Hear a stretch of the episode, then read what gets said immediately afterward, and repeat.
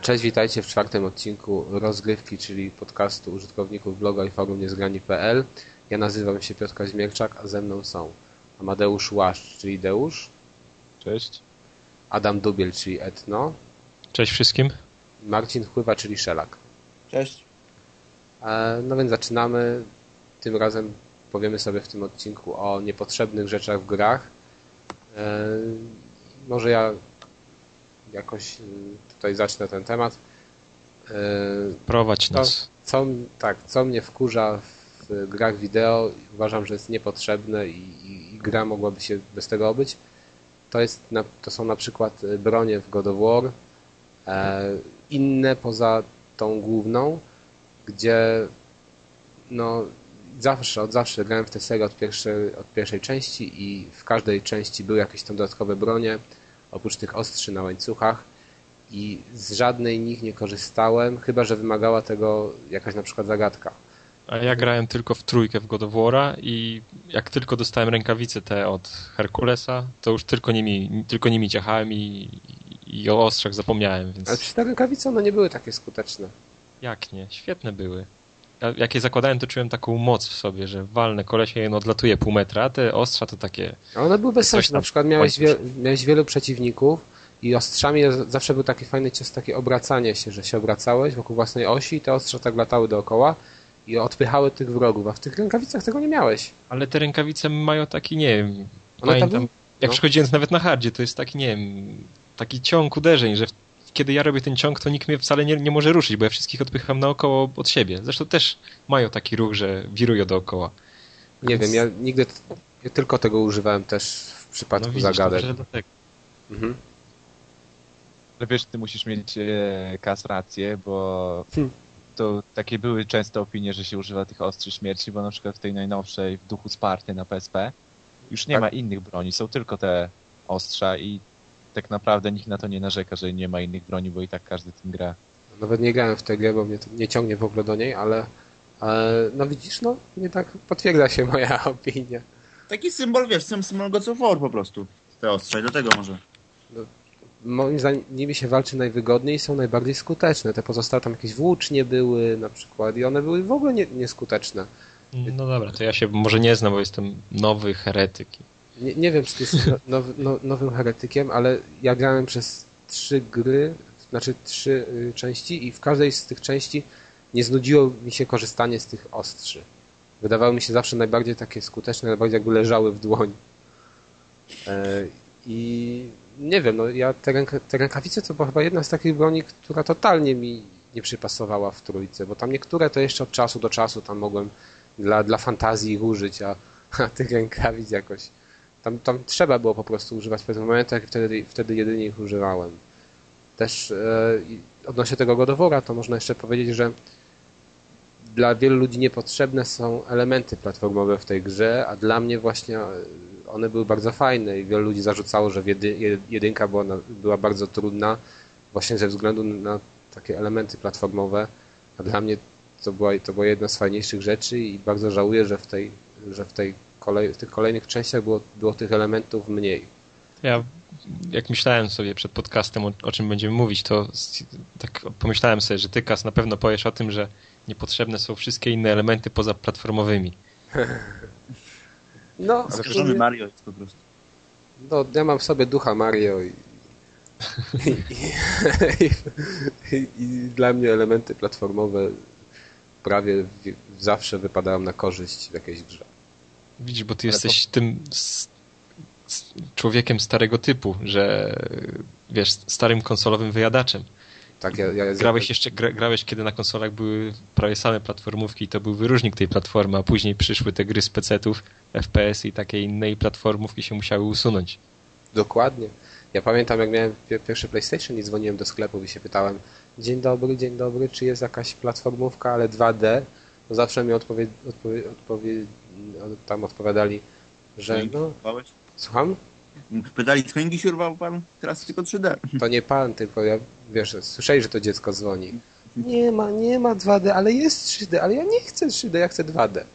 No i przeważnie mi się nie udawało tego kupić. Dlatego jak wychodził na przykład taki Tarzan, który był grą w schemacie gier dwa D, tylko że z grafiką już taką ta, ala trójwymiarową, to, to takie gry zawsze brałem z pocałowaniem ręki, bo, bo, bo ich po prostu było mało i to jest dla mnie, to była dla mnie duża wada tych sprzętów właśnie już bardziej zaawansowanych, że gry dwa D praktycznie na nich zamarły i teraz dlatego chociażby Game Boya kupiłem Advance'a.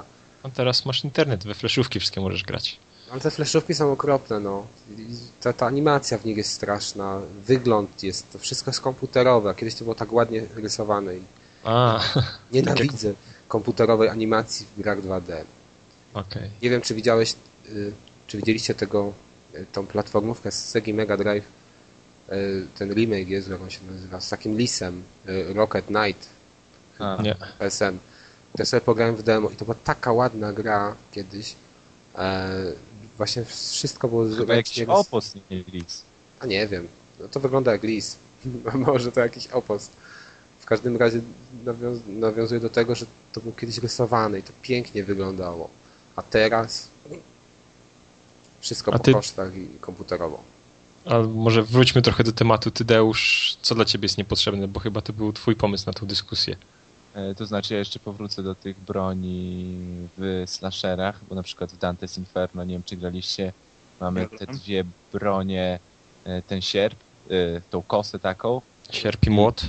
I krzyż. I sierp jest jakby bronią na bliski dystans i można jakby upgrade'ować jego siłę i jego moce i nowe kombosy wykupywać używając jakby złych dusz, a krzyż jest jakby do walki na daleki dystans i go się... i jego się rozbudowuje jakby używając dobrych dusz, w zależności czy napotykamy osoby, grzeszników, w zależności czy ich rozgrzeszamy, czy ich karzemy i zabijamy, to zdobywamy takie dusze i możemy rozwijać te broni.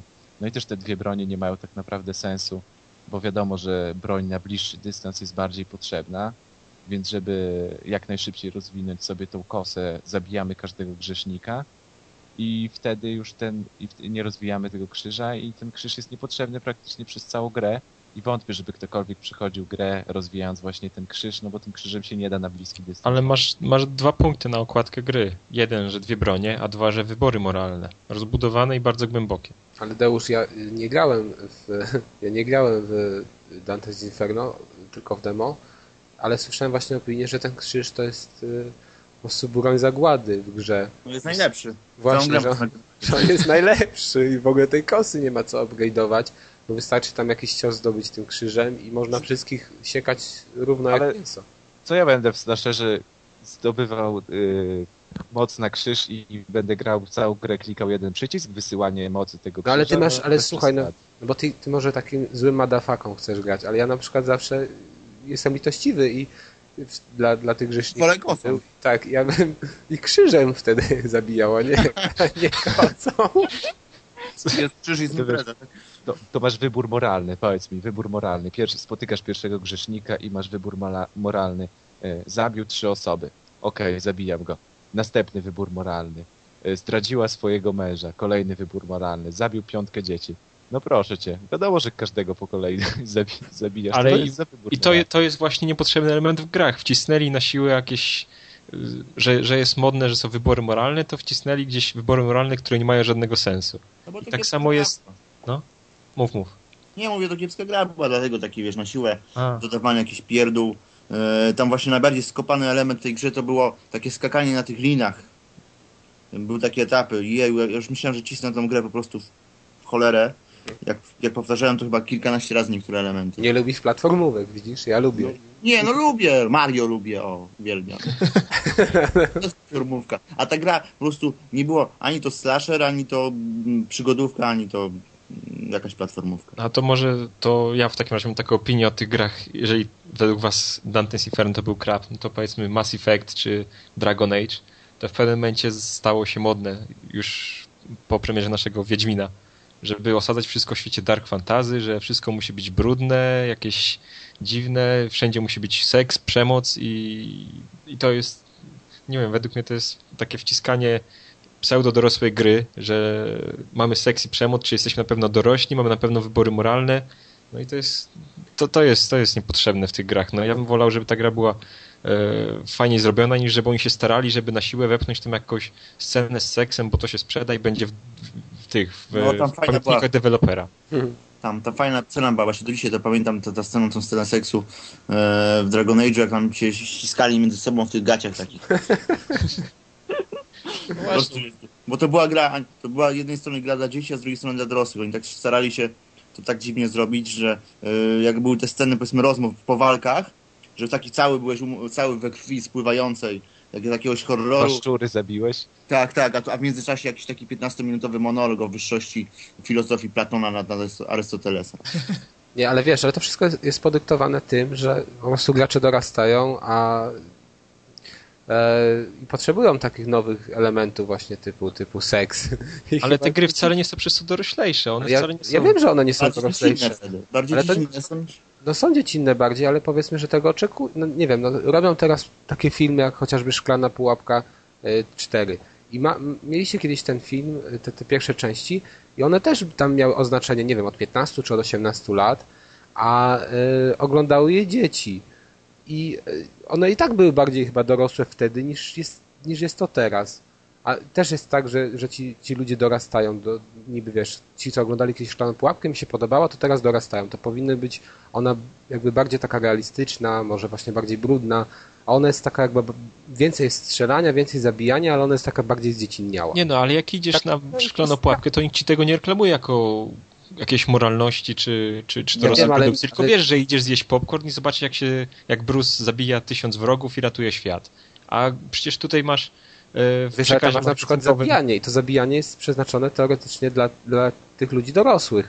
A... No, ale nikt ci tego nie sprzedaje jako produktu takiego, wiesz, który, który ma potrząsnąć twoją moralnością, a kupując na przykład no, Dragon Age, właśnie Mass Effect, też nawet Wiedźmina, Tam, tam przez cały czas ci mówili, że to będzie gra dorosła z takimi wyborami moralnymi i z tym wszystkim. Ja wiem, a, ale wiesz, a później tak naprawdę też... ta dorosłość objawia się w tym, że zbierasz y, karty z klientkami, które są roz, rozebrane i masz scenę jakiegoś drętwego seksu, która w ogóle nie ma, nie ma sensu. Ja wiem, ale ty też mówiłeś właśnie o tych klimatach, że to jest takie brudne, że, że jakby więcej krwi jest, a to ja do tego nawiązywałem, nie do tych wyborów. Aha, no rozumiem. Ale no to też jest, wiesz, na przykład masz w Mafii tej dwójce, takie można zbierać Playboye, no to, to, to, to co to jest, bardziej dorosłe czy nie? Nie, ale to jest akurat fajna znajdźkę. Ja wiem, że to jest znajdźka, ale też można właśnie reklamować, że ona przez to jest taka dorosła, bo można sobie, nie wiem, Playboya, Playboya zobaczyć. Ale nikt tego nie robi. Nikt tego nie reklamuje w ten sposób przecież. No jak to? Nie, nie? No proszę cię. No, ale nawet ty koszulki, pierwszy na... sobie odpalisz T V N w środę, program Top Model i też na gołe cycki możesz się napatrzeć. No a to nie wiedziałem, tak? No, tak. Ale to one chyba tam nie za ciekawe mają. Coś... Dlaczego my to oglądamy? No co ty myślisz? Mam do wyboru mecz Lecha Poznań albo Top Model. Wiadomo, że wybiorę Top Model. A bo ty nie jesteś z Wielkopolski, to, to wybierzesz Top Model, ale, ale osoby z Wielkopolski wybiorą mecz Lecha. A z tego co wiem, to chyba... Chyba, że jesteś, chyba, że jesteś w tych dziesięciu procentach ludzi, którzy wolą grania od seksu. Ale nie, no bo wy mylicie pojęcia, na przykład... Tak powiem, powiem sobie szczerze, że widziałem te, ten Top Model końcówkę ostatniego odcinka i czy tam były takie ciekawe te kobiety znowu. Ale o Top Modelu sobie porozmawiam na koniec może, co? Może najlepszy na, na koniec zostawiamy. Deser na koniec. Właśnie. Wisienka na torcie. Gołe, gołe cycki, wiesz, nie, nie oznaczają od razu, że to jest gra dla dorosłych. To ja coś zreklamuję. Teoretycznie oznaczają, bo jest takie większe chyba tabu na gołe cycki niż, na, niż, niż w przypadku przemocy fizycznej. To widać ale, właśnie... A to zdecydowanie tak, ale oczywiście, że tak. Tylko czyli to jest te gołe cycki oznaczają jakby, teore... wiesz, oznaczają w teorii dorosłą tak, grę. Ale to jest specyfika, po prostu to jest specyfika. To po prostu e, tak naprawdę to się bierze właściwie ze Stanów Zjednoczonych, bo ten, tam ten rynek części się. I zobacz, jak jest scena w grach, była słynna scena, że tak powiem, ta seksu, no, słynna scena, e, Mass Effect, prawda? Była afera e, o, to, o tym, że, że tam się dwie kobiety całują. E, Na Foxie chyba pokazywali. Tak, tak, dokładnie. Przecież a raczej nie słyszysz o aferach, czy na, z G T A, Hot Coffee, prawda? Też była afera o, o tym odblokowanym elemencie. Kurczę, przecież, ale w międzyczasie tam zabijałeś tysiąc dwieście osiemdziesiąt cztery osoby, yy, handlowałeś narkotykami yy, i tak dalej, itp. I nikt się o tym nawet nie zająknął.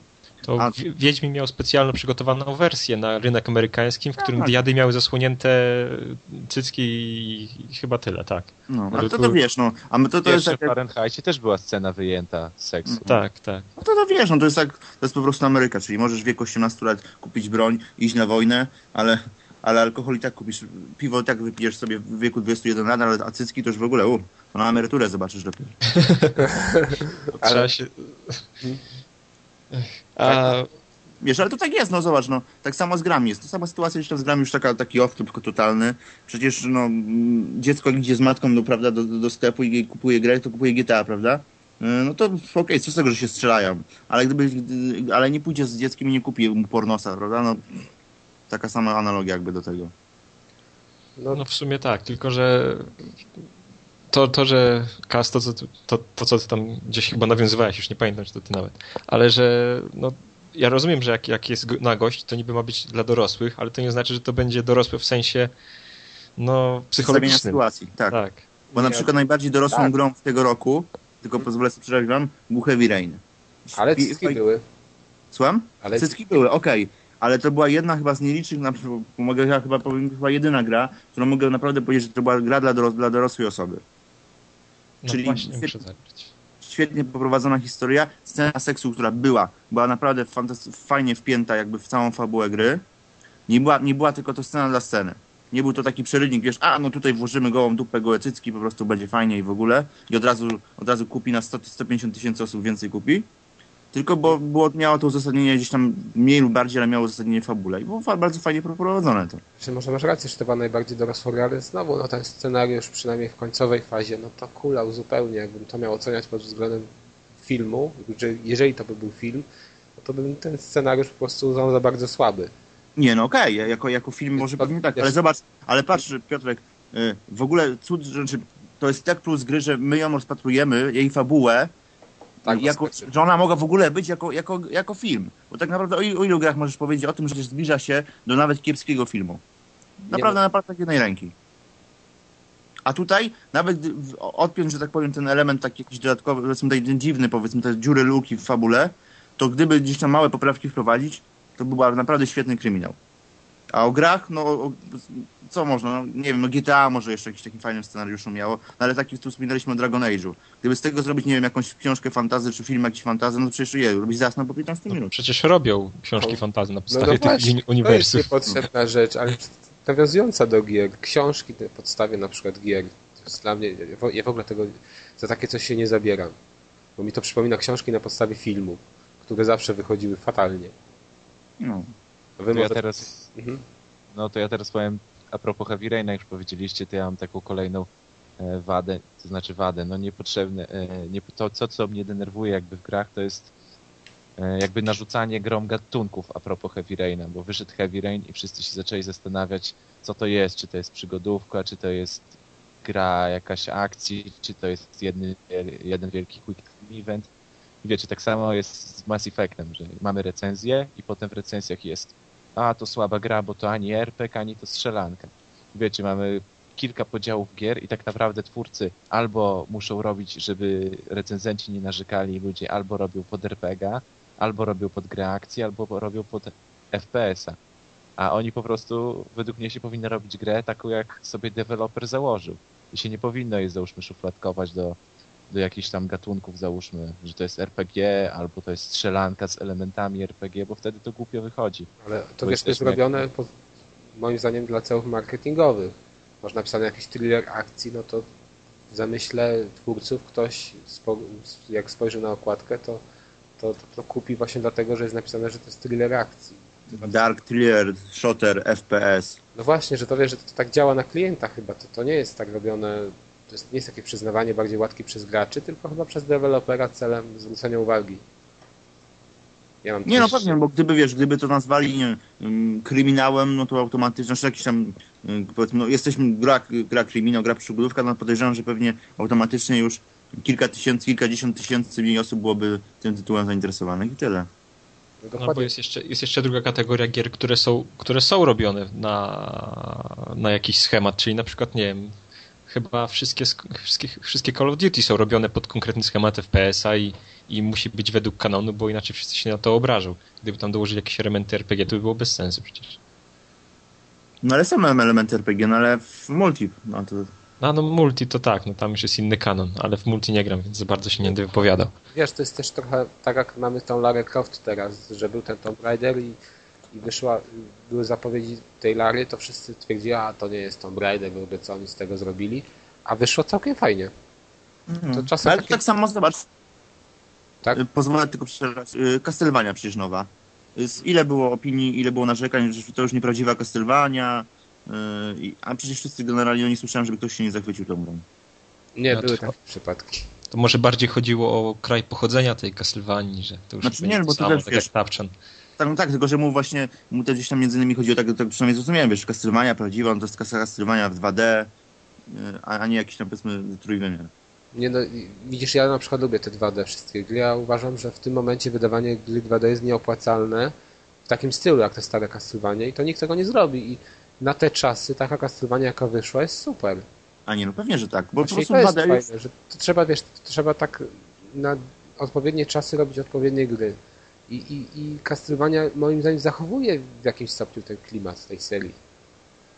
Mi się bardzo... Nie, no okej, okay, okej, okay, tylko to też jest gdzieś tam specyfika może nawet e, sprzętu, no bo dwa D jest teraz właściwie są, tylko gdzieś tam tylko konsole przenośne opanowały i tutaj są... No i P S N.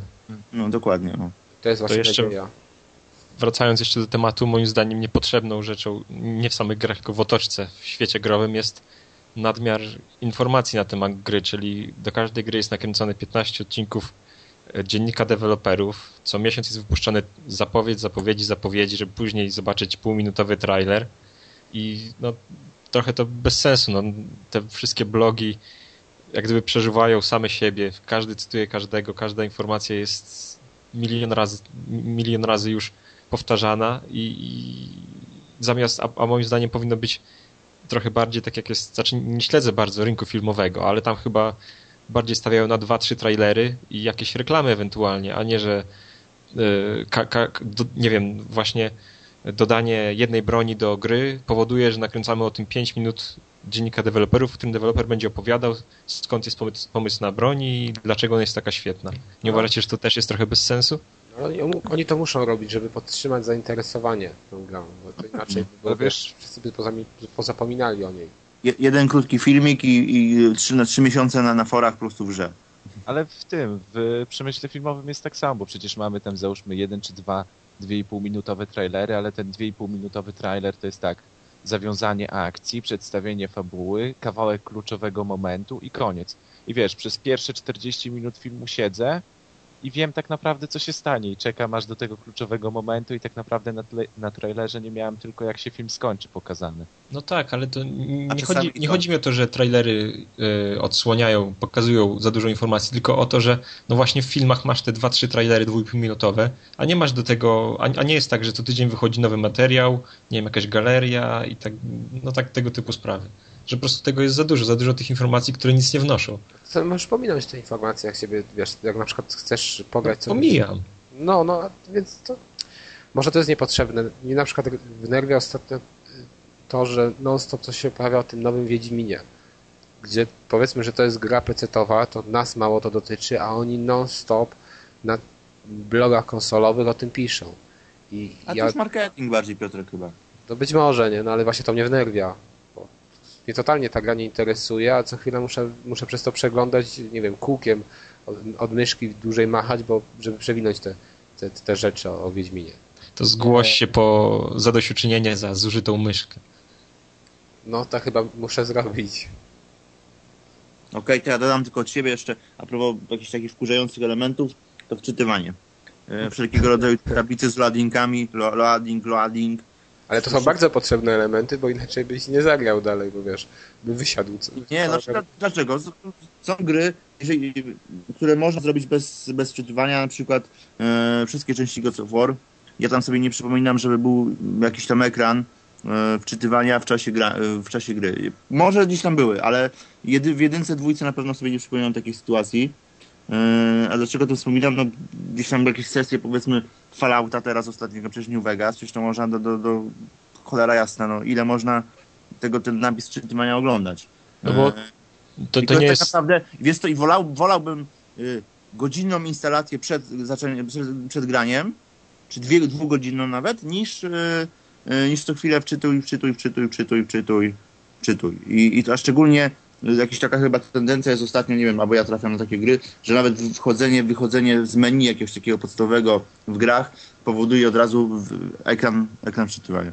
No właśnie to powinno być w Falloutie ja, ja, myśl, ja się zgod, zgadzam się ogólnie na ekrany ładowania, ale w jakichś rozsądnych ilościach, tak? Czyli, czyli jeżeli przychodzę na jakąś większ, większą lokację, no to niech się ładuje. Ale jeżeli w Falloutie wejście do każdej chatki to jest najpierw loading w jedną stronę, Odwró- obejrzę tą chatkę jednym poruszeniem pada i widzę, że nikogo nie ma w środku i wychodzę i znowu ładuję cały wielki świat, no to jest trochę nieporozumienie. To jest lenistwo, lenistwo dewelopera, bo tak naprawdę tak przecież ta gra ani nie wygląda dobrze.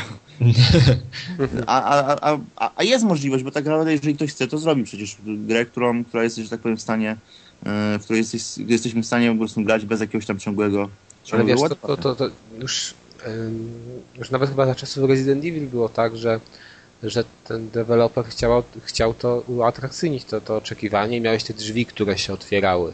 Czy tam teraz w tym Vanquishu było tak, że, że przechodząc do następnej jakiejś sekcji, musiałeś coś tam wcisnąć na klawiszu, że on jakby otwierał drzwi. I była ta sekwencja tych otwieranych drzwi i tego twojego wciskania na, na komputerze tej komendy otwórz się. Tak. No, mniej ale wie, taka, taka animacja tak... jest fajna za pierwszym razem, a ale to nie, nie za wiesz, ta, ale ta animacja nie, ona, ona była taka, że ona tak nie nużyła. To dużo, dużo lepsze są takie elementy niż właśnie to, niż y, ciemny ekran i, i, i y, napis wczy, wczytuje. No właśnie, jak pamiętam w Mirror's Edge'u, ładowanie odbywało się w ten sposób niektórych w czasie misji, że po prostu wchodziłeś do windy i jechałeś nie wiadomo ile. No to, to, to Mass Effect to na przykład. O. Mass Effect to samo. To ja już wolę zobaczyć ekran, kółeczko latające w kółko i jestem, niż do windy jechać, nie wiem co się dzieje, nie wiem co mam robić. Nie, no wiesz, ale ta winda to nie była taka długa. Właśnie ja uważam, że tak jest lepiej, bo to przynajmniej coś możesz sobie nadal, nadal pochodzić, bo patrzysz, a nie, nie, no, a nie patrzysz na ekran ładowania. Ale w windzie masz cztery ściany i nic więcej. No, no to, bo jak ktoś ma klaustrofobię, to jeszcze... Ale uważacie, że to by, że teraz w tym momencie dałoby się to, to tak zrobić, że, żeby w ogóle takich, takich momentów nie było? To jest niemożliwe. Znaczy, nie, no myślę, że, że dałoby radę. No wiadomo, że to by pewnie by gdzieś tam było po prostu... Ale skończyło się tym, że ja ci... instalowaliśmy połowę gry. Ale ja ale... ci przerwę jeszcze, jeszcze, Marcin, bo ty mówiłeś o tym God of Warze, tak? Mhm. Ty, ty, ty, no, ty mówiłeś. tak, tak, tak. No przecież tam też były takie jakby elementy ładowania. Na przykład on coś tam przekręcił jak, jakąś korbkę i się włączał filmik, który pokazywał, co się zmienia na ekranie. I prawdopodobnie w tym momencie ta gra w locie jakby właśnie doczytywała. Ale to cały czas jest tak. doczytywane w locie przecież. Ale, ale, ale nie, ale wiesz, to też, też nic nie mogłeś robić, bo oglądałeś sobie te, te, te tam jakby animacje i patrzyłeś, jak się przesuwa, nie wiem, jakieś kółko, czy tam, czy tam jakiś dźwig gdzieś dalej. No ale to było raz na ile na gry? Raz na dwie godziny gry? Trzy? No nie wiem, ale to było też takie ładowanie zakamuflowane. Kurczę, no ale zobacz, jak fantastycznie zrobione. No to ja nie wiem, no dla mnie to podobnie jak w tej windzie, że po prostu stoisz i czekasz, żeby sobie Za pomóc. Każdym no. razem masz inne jakby kółko i to jest jakby elementem gry, pokazuje ci, co się dzieje. Bo, bo ta winda, zobacz, ta winda w Mass Effect przynajmniej to była taka po prostu derwana, tak naprawdę. Chodziłeś do tej windy i już wiedziałeś, że to jest wczytywanie i, i, i czekałeś. A, a to gdzieś tam mogły te kółko, przekręcanie tych kółek, kółek dźwigni, było bardzo fajnie takie wplecione. Przecież to nie było tak na siłę dodane, że... Że nagle musisz przykręcić dźwignię, bo musisz poczekać pięć minut, zanim my wczytamy. Nie, no jasne, tylko mówię o tym, że generalnie to ładowanie też tu występowało i teraz sobie wyobraź, jak, jak co oni by musieli w takim Mass Effect'cie, czy, czy, czy w tym Mirror's Edge zrobić, żeby to było ciekawe, no. Skoro...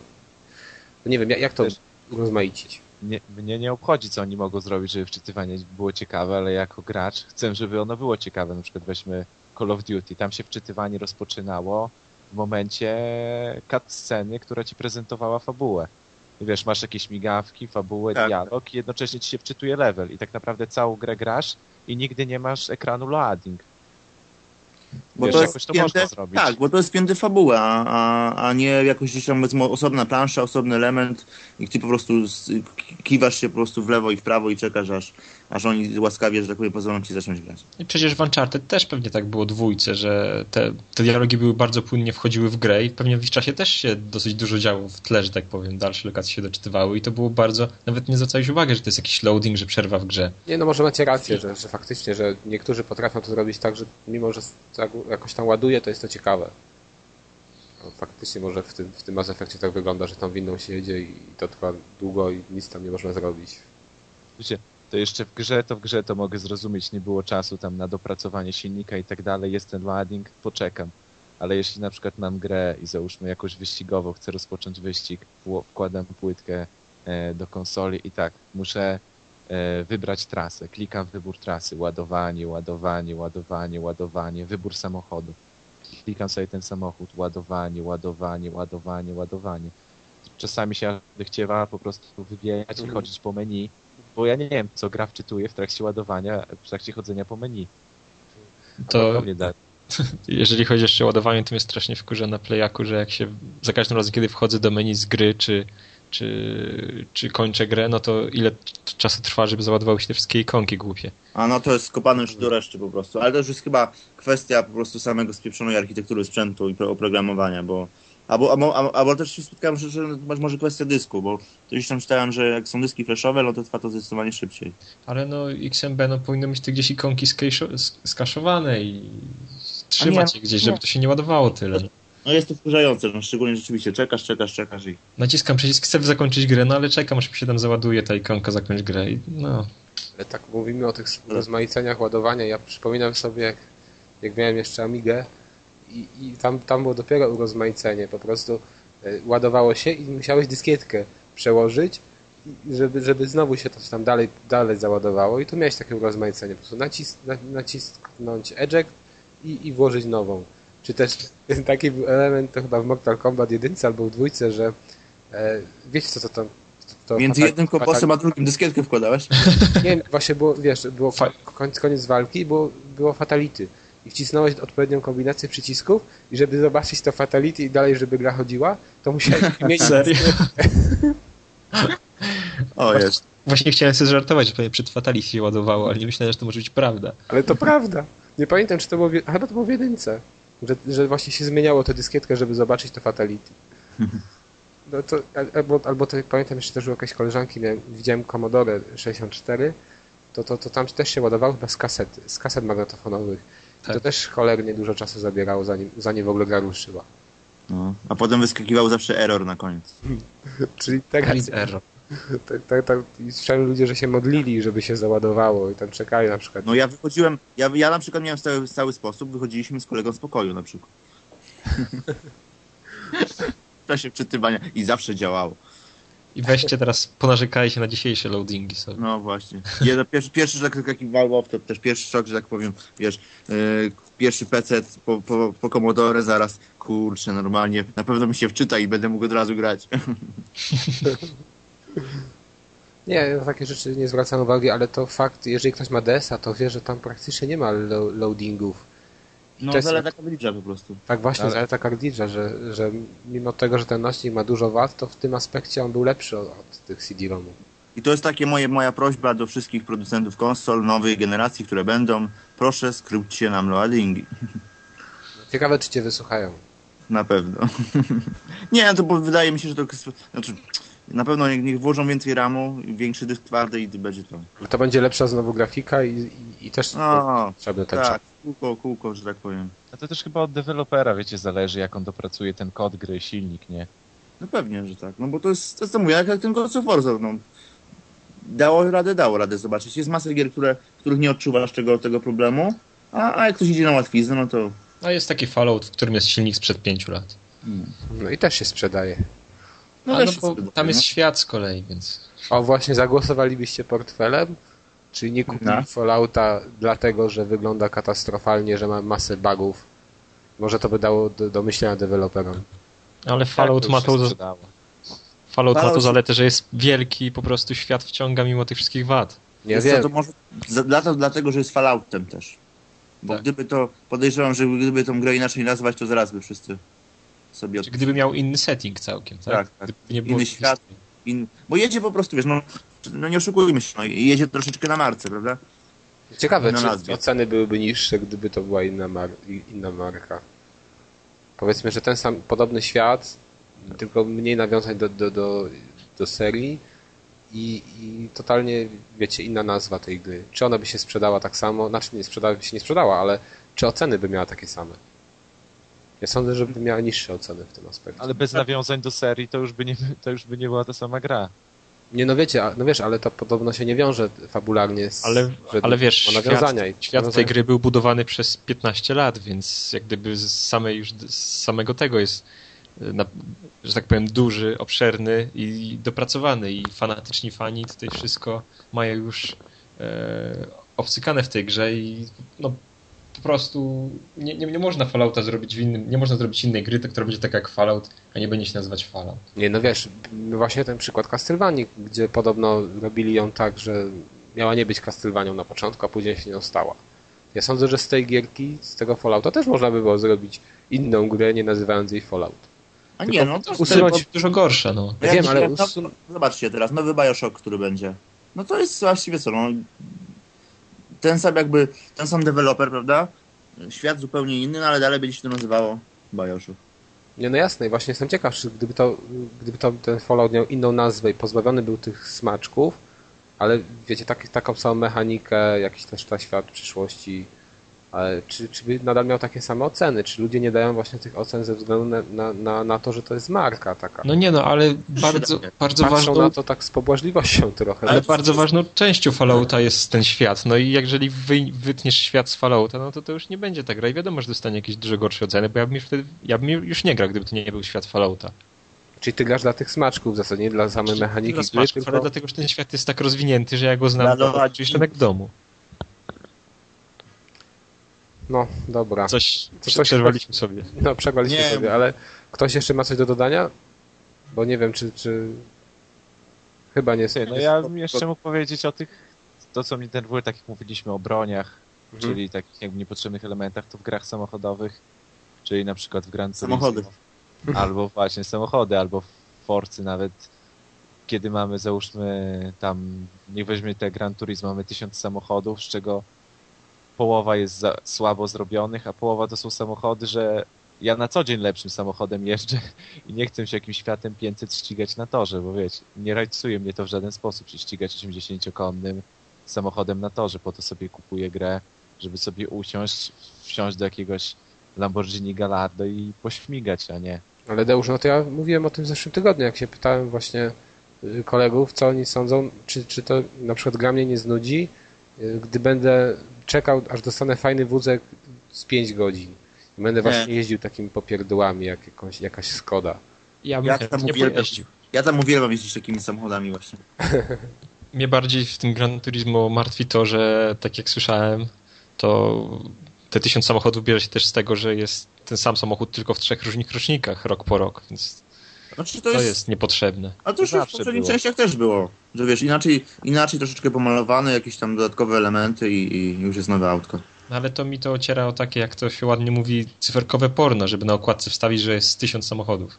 A nie ma to wiele wspólnego z rzeczywistą zawartością, tak, taką realną. A to zawsze tak było. Nie wiem, pamiętacie na Pegasusie te kartridże tysiąc w jednym?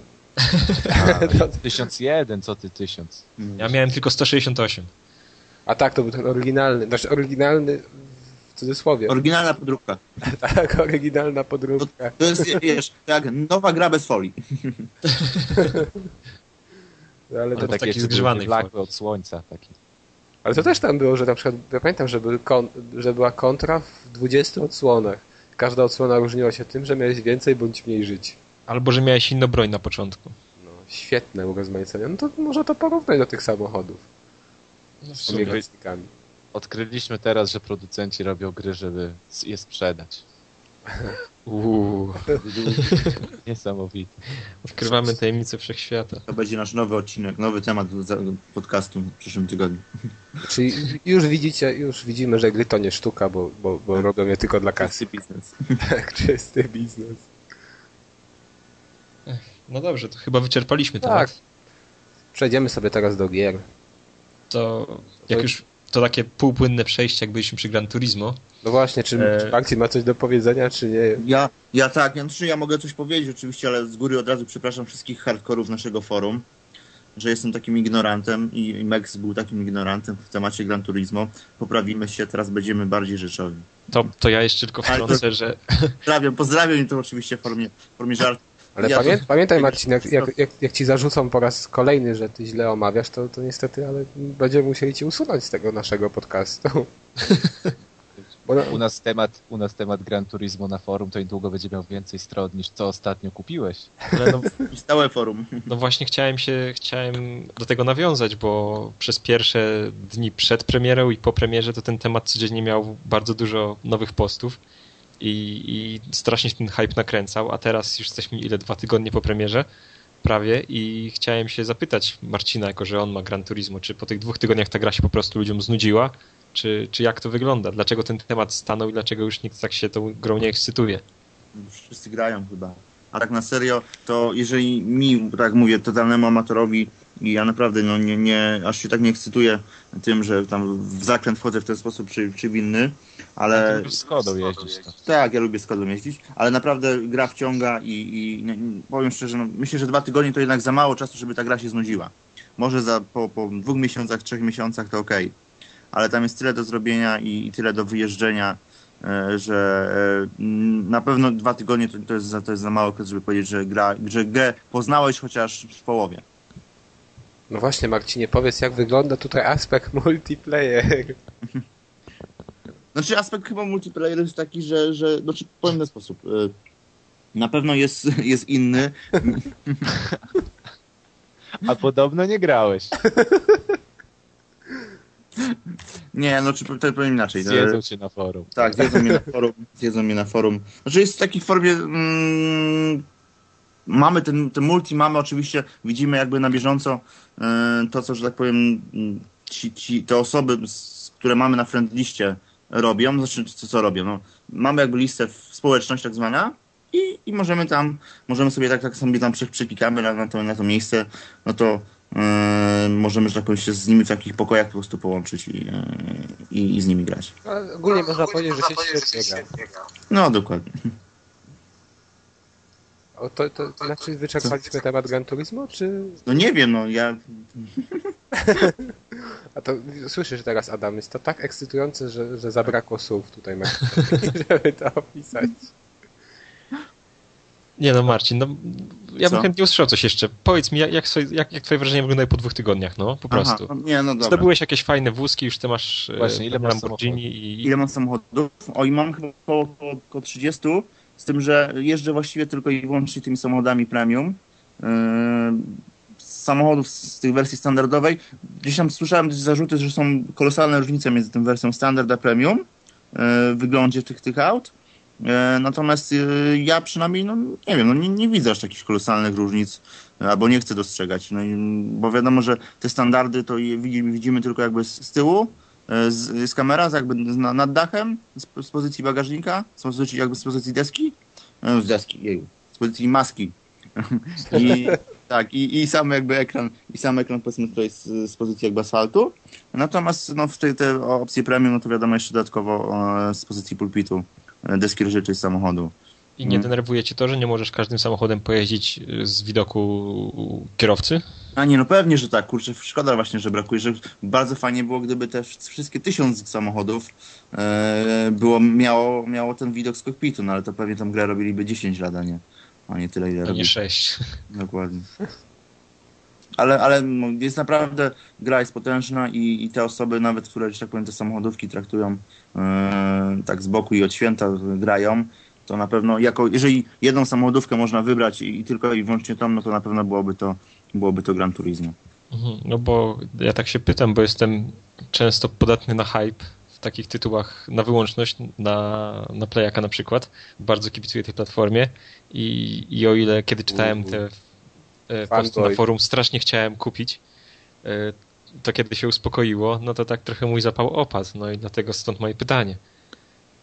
Nie, nie, naprawdę, naprawdę warto i na pewno nie jest to, myślę, że przynajmniej myślę, że nie jest to na pewno spowodowane tym, że, że komuś się ta gra po prostu znudziła, bo, bo ja mówię, no, gram już właściwie ten dwa, drugi tydzień idzie, e, gdzieś tam raz na jakiś czas, ale ja nie, no, nie nudzi się, na pewno się nie nudzi, jest dużo rzeczy do zrobienia, jeżeli pościgasz się, możesz się ścigać oczywiście tam w multi ze znajomymi, możesz ścigać się sam, jakieś tam dodatkowe licencje, e, jakieś dodatkowe zadania, więc jest masa, masa rzeczy do zrobienia. Nawet ten tryb foto osłabiony już może zabrać z życiorysu jakieś dwie trzy godziny i, i zobaczysz chwila, moment, i, a się okaże, że już dwie trzy godziny właśnie nad, nad samym robieniem zdjęć można spędzić. Ty w zasadzie, Marcin, w nic nie grałeś oprócz tego przez dwa tygodnie, więc... No, tak można powiedzieć, ale to tak kilka wyścigów raz na jakiś czas. To już jest jakiś chyba wyznacznik tego, że to jest, że to musi być fajne. Ale tak, wiesz... no, na pewno, na pewno najlepsza samochodówka, w jaką grałem od x czasu, nie wiem, w jaką w ogóle chyba grałem, o to mogę powiedzieć. To ja ci, Piotrek, powiem, że ja od dwóch tygodni gram tylko w Fallouta i nie wierzę, że to jest dobra gra. ty, ty nie, nie chcesz się do niej przekonać, więc... Znaczy ty nie wierzysz, że ona jest dobra, tak? To jest średniak, słaba.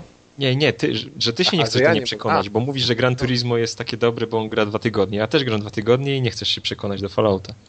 No bo ja mam teraz jeszcze inny gry na głowie i, i, i teraz sobie biorę przeważnie takie krótsze, żeby, żeby je ograć do końca roku, a to sobie zostawię chyba na przyszły rok.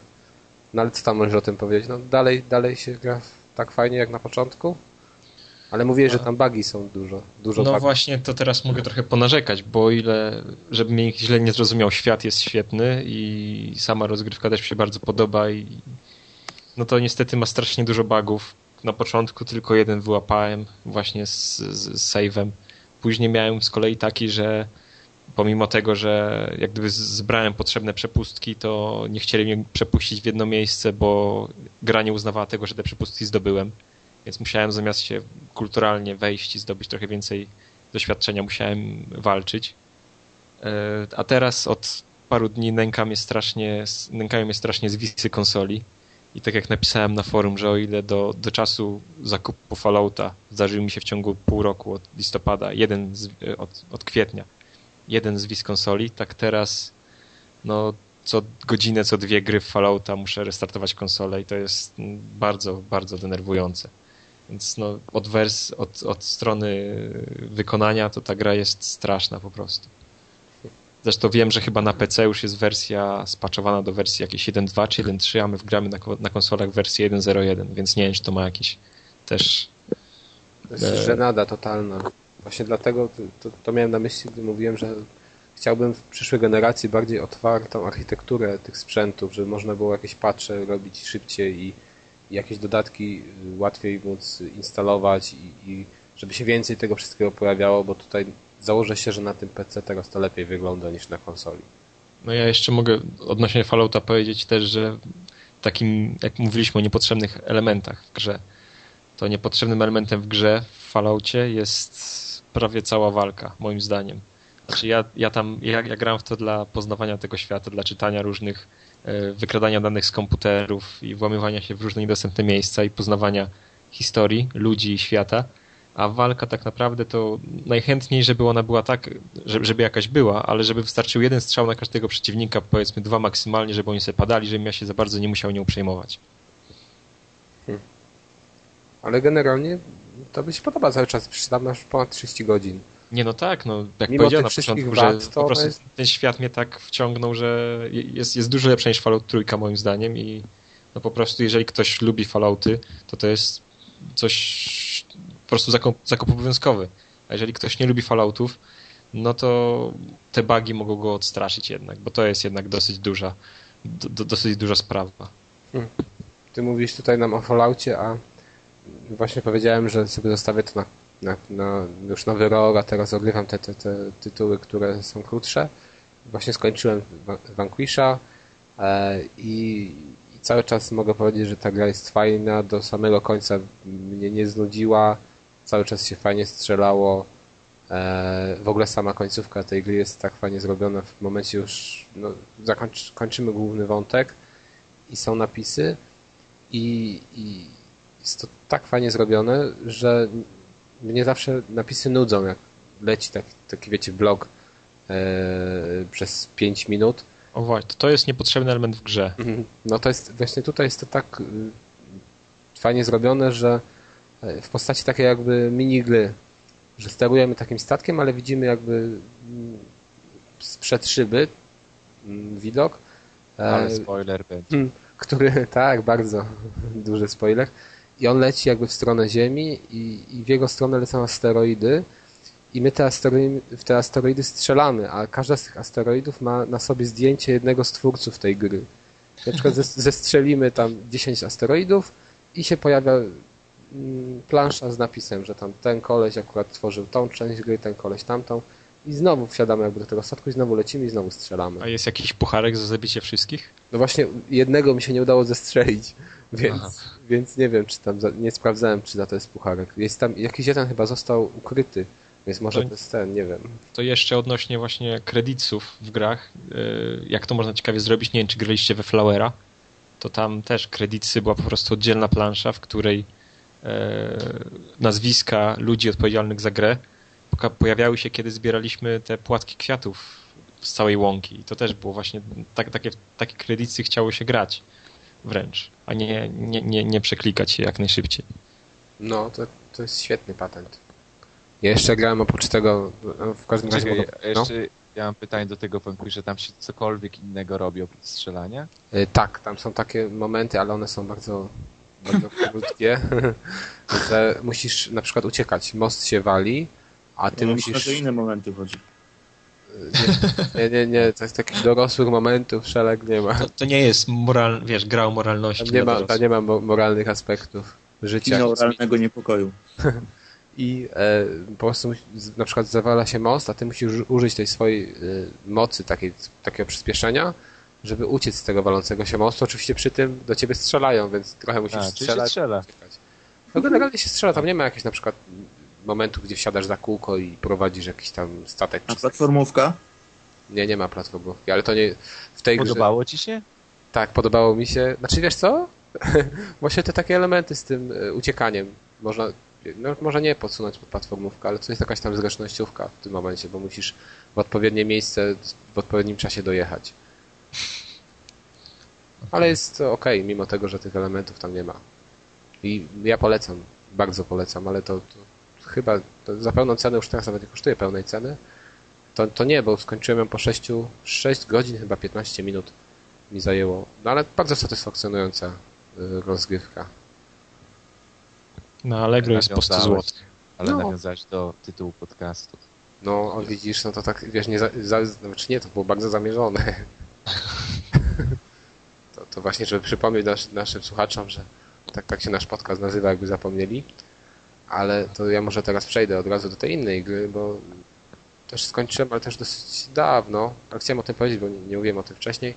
Enslaved, który zebrał może nie skrajne opinie, ale mocno, mieszane. mieszane, mocno różniące się. I ja jestem, bardziej się skłaniam ku tym opiniom takim bardziej zachowawczym. To znaczy, to, to jest dobra gra, ale czy to jest jakaś rewelacja? Nie powiedziałbym.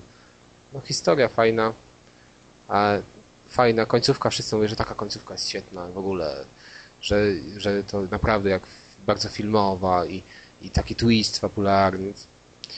No nie będę tego zdradzał, ale no... Nie, no właśnie. Nie, no ale ja mam wrażenie, że ja t- taki patent to już widziałem, nie wiem, czy w książkach, czy w filmach i, i czy to takie było bardzo fajne. Ale znowu mamy... Napadę takie... moim zdaniem. Ale to jest tak jak przy Heavy Rainie, znowu mamy, że w ogóle porównujemy to do filmów, więc być może jednak było, to było fajne. No to porównujemy, bo tam du... duże, duże, no, no duże, tak chyba też można powiedzieć, duże znaczenie ma ta fabuła, ale to, no to nie jest też żadna, no wiecie, rewelacja. Bardzo fajnym elementem jest na przykład ta trzecia postać, która się pojawia, no właśnie, ale pojawia się dopiero po, nie wiem, połowie ponad gry. Gdyby się pojawiła wcześniej, to, to, to, to lepiej by to wyszło. Ona się pojawia jednak, jednak chyba za, za późno. No i sama rozgrywka, ta platformówka, w ogóle żadnej satysfakcji. Tam jest, to, to jest taka platformówka, ale jest taka platformówka, która, która fanom platformówek raczej nie przypadnie do gustu, przynajmniej ta, ta, ta część tej gry, bo tam w zasadzie nie można spaść. Tam skaczesz sobie, z, wystarczy odpowiedni kierunek i skok i już jesteś w danym miejscu. Jest takie nudne.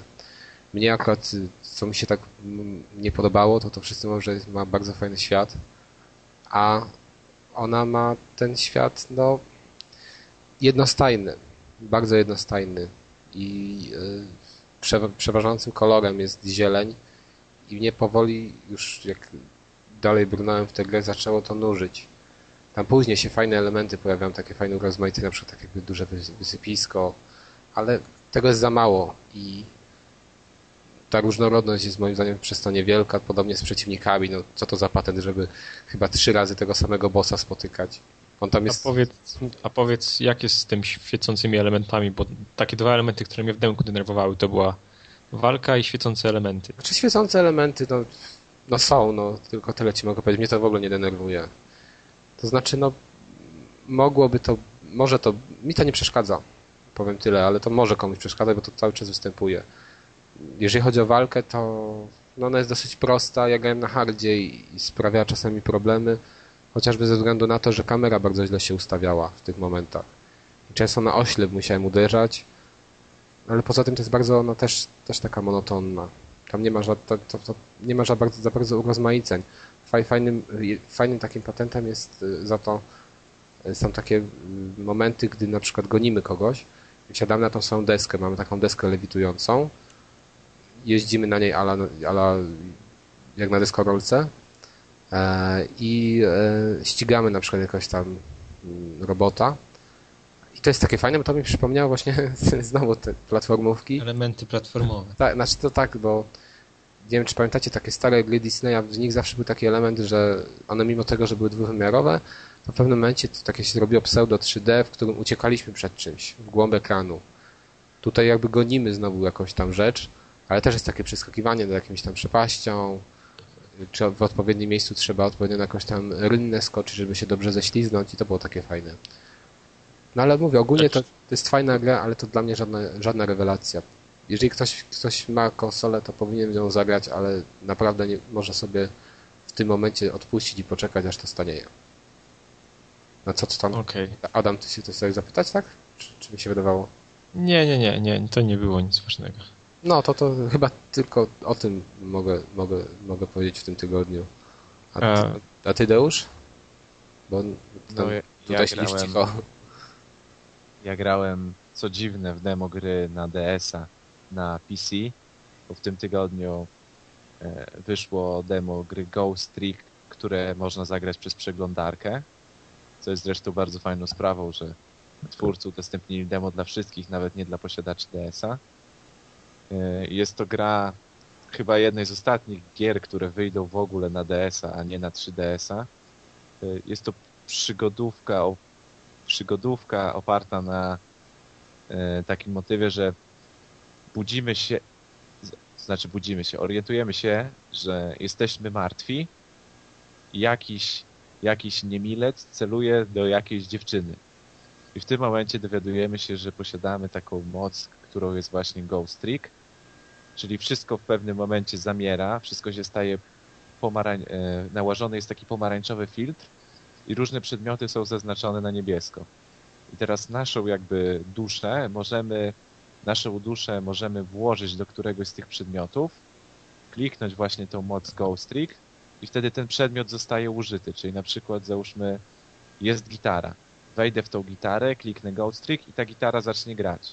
Jest rower, wejdę jakby w ten rower i ten rower pojedzie. Jest drabina, wejdę w tą drabinę i ta drabina się rozłoży.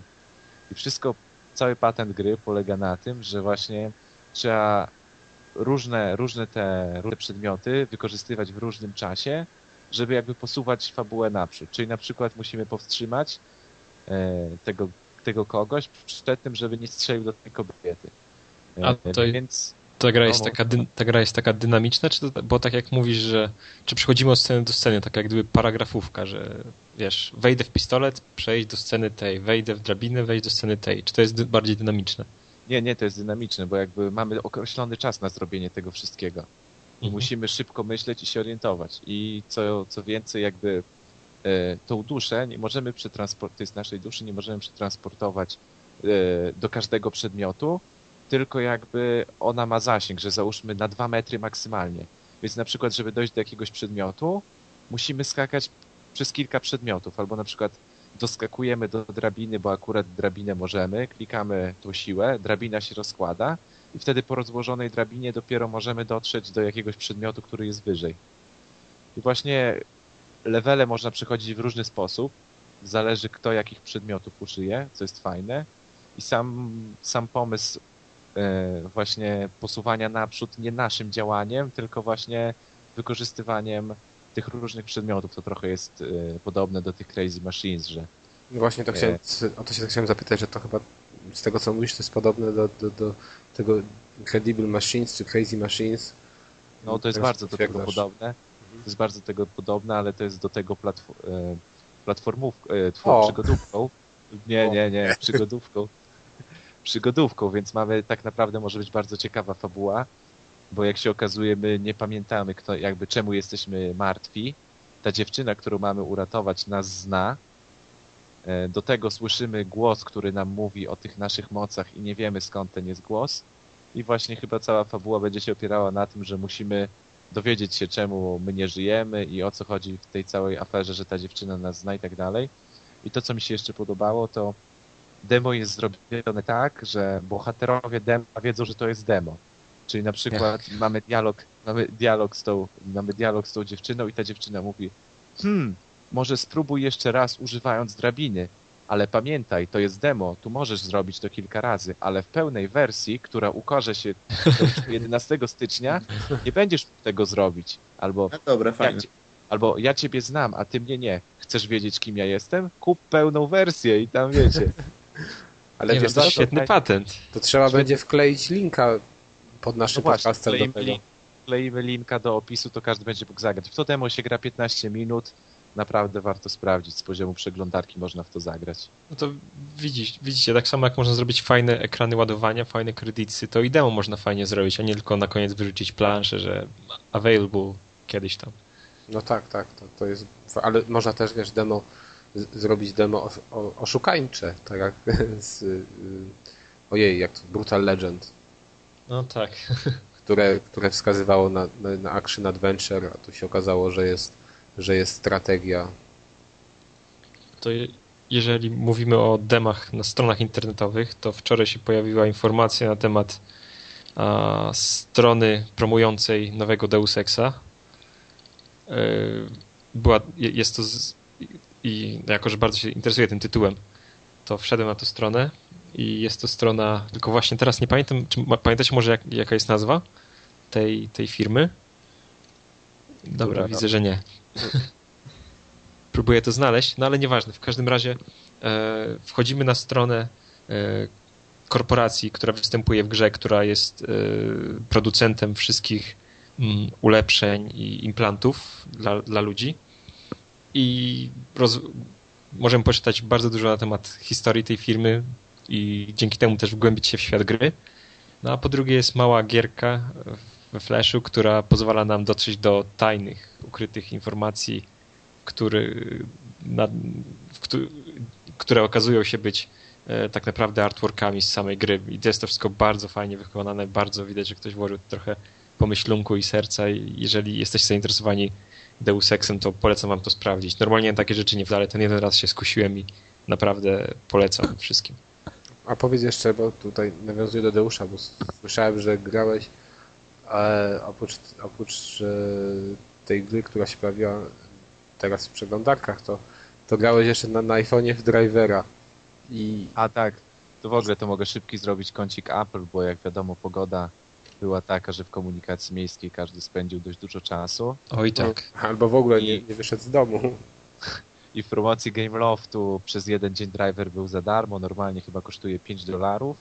No ściągnąłem, tylko nawet nie odpaliłem jeszcze. Ja ale nawet, to do... nawet się za to nie zabierałem. To nawet wiedziałem, że to jest... To, to jest gra, w którą nie da się grać na dotykowym ekranie. Właśnie to chciałem, jako pierwsze pytanie, to, to, to, czy w to się da grać? Hmm. To już, da się, już wyrzucam. Nie da się. Już ją wyrzucam. To jest Driver, czyli trzeba zręcznie kierować, bardzo szybko, dobrze. I grać w to na dotykowym ekranie, plus jeszcze załóżmy stojąc w autobusie albo siedząc, jak się wszystko trzęsie, no nie da się w to grać. Pograłem w to piętnaście minut i, i, i już nigdy nie wrócę, ale to jeszcze tak szybciej. Yy, kolejne gry, które sprawdziłem, to jest gra Girt, yy, którą można polecić. Nie wiem, czy ona jest za darmo, czy kosztuje dolara, ale na pewno jest tania. Ogólnie chodzi o to, że ma dwa koła zębate na planszy i do dyspozycji różne inne koła zębate w ograniczonej ilości. Różne przeszkadzajki są na planszy i chodzi o to, że jedno koło zębate się kręci, drugie stoi w miejscu i musimy tymi naszymi kołami, nasze koła zębate poukładać tak na planszy, żeby rozkręcić to niekręcące się koło zębate.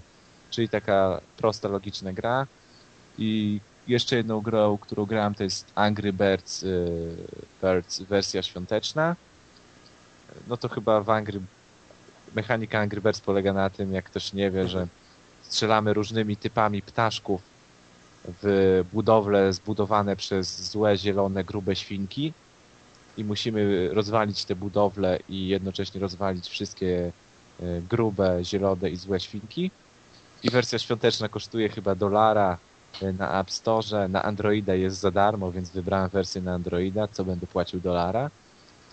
I to, co jest fajne w tej grze, to to, że mamy dwadzieścia pięć leveli, czyli tyle, ile trwa jakby Advent. okres Advent.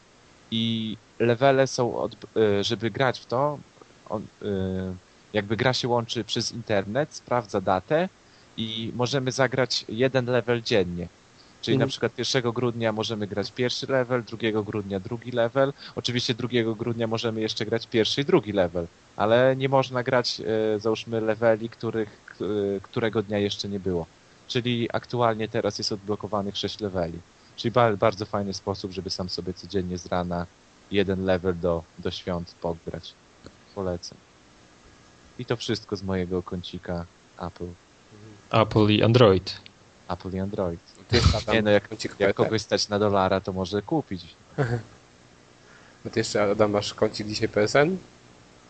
Powiedzmy, że P S N, kącik P S N-owo-słucharkowy, ponieważ w czasie, kiedy nie grałem w Fallouta, a kiedy odpalałem konsolę tylko na przykład pół godziny o pierwszej nad ranem, przed snem, grałem w Pixel Junk Shooter. Być może z słuchacze znają już inne gry z serii Pixel Junk, z rodziny Pixel Junk. Ja wcześniej grałem tylko w Eden. No i gra na tyle mi się spodobała i po przeczytaniu paru recenzji stwierdziłem, że kiedyś muszę kupić Pixel Junk Shooter. No i nadszedł ten dzień, kupiłem go i na, na czym ta gra polega, więc jest to taka, na to chyba mówi się Twin Stick Shooter, tak? Czyli, że jedną gałką Tak, tak. Jedną gałką sterujemy, drugą gałką celujemy i strzelamy. W tej grze, oczywiście grafika jest dwa D, bardzo ładna rysowana grafika, co jest chyba wyznacznikiem tej serii zresztą, bardzo charakterystyczna grafika. W grze jesteśmy stateczkiem, który z misją ratunkową przyleciał na, na obcą planetę, na której odbywały się wykop, wykopaliska w poszukiwaniu nowych zasobów naturalnych. No i coś poszło okrutnie źle i teraz naszą, naszym celem jest odnalezienie rozbitków i dowiedzenie się, co tak naprawdę się stało. No i pierwsze, pierwszy element, który się rzuca w oczy, to jest yy, zabawa z płynami. Czyli ta gra jak gdyby bardzo skupia się na fizyce płynów i na, na, na naszej na, na łączeniu różnych płynów, na naszej jak gdyby zabawie z nimi. Tu chodzi o to, że na, już na początkowych levelach mamy, spotykamy się z dwoma rodzajami tych płynów, czyli to jest woda i lawa. No i wiadomo, że jeżeli łączymy wodę z lawą, to tu nam się powo- tworzą jakieś... T- t- ta, ta lawa zastyga, tworzą się skały, przez które możemy się dalej przebić. No i to jest taki wplecenie trochę zabawy logicznej, zagadek, w jaki sposób, w jakiej kolejności łączyć wodę z lawą, żeby, żeby dostać się do coraz nowych miejsc. W jakim stopniu, bo to możesz na przykład kawałek tak zrobić, żeby stał się dostępny, ale też więcej, to też tam są takie właśnie zagadki, że musisz chyba e, odpowiednio dużo tego wlać i tamtego, żeby to, to, to się na przykład przebiło odpowiednio. To znaczy, no... Nie, a ty grałeś w ogóle? Że tak ja się to zapytam? Grałem, ale wiesz co, odpaliłem sobie tak na pół godziny, kupiłem kiedyś w jakiejś promocji. Aha. I, do te, i później już do tego jeszcze nie, nie wracałem, więc... No to wiesz, pamiętam, ja też tak... Tak, tak to fajne, fajne było z tą lawą, że, że trzeba było łączyć te elementy, żeby na przykład gdzieś się dostać, bo tam trzeba ratować, nie? Tych rozbitków. Tak, tak, dokładnie. Ludki, już nie wiem, kto to tam dokładnie był.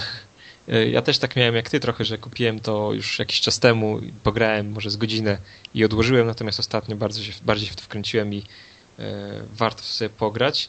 No i później na kolejnych etapach pojawiają się też inne substancje i no muszę powiedzieć, że ta fizyka płynów tutaj w tej grze jest bardzo zaawansowana, czyli to się zachowuje e, zarówno woda, lawa, jak i te inne substancje, które później spotkamy, zachowują się w bardzo realistyczny sposób.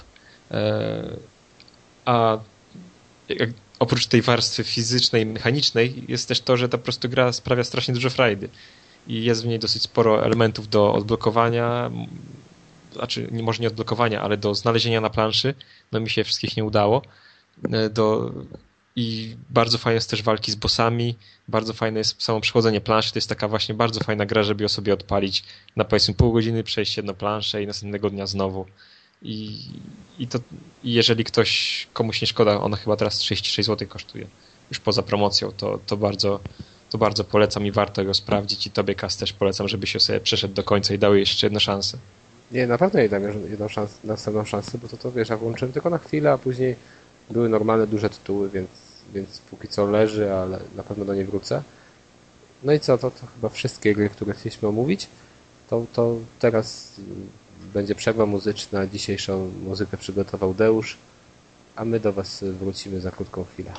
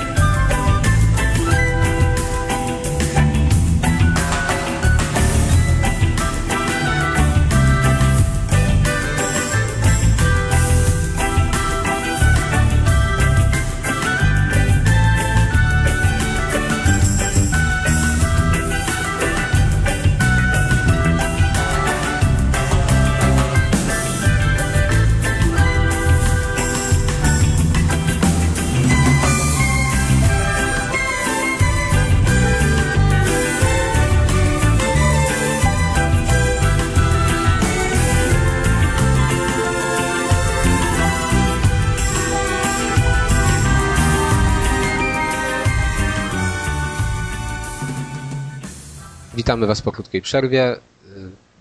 Tak jak wcześniej wspomniałem, dzisiejszą muzykę przygotował Deusz. Co to było?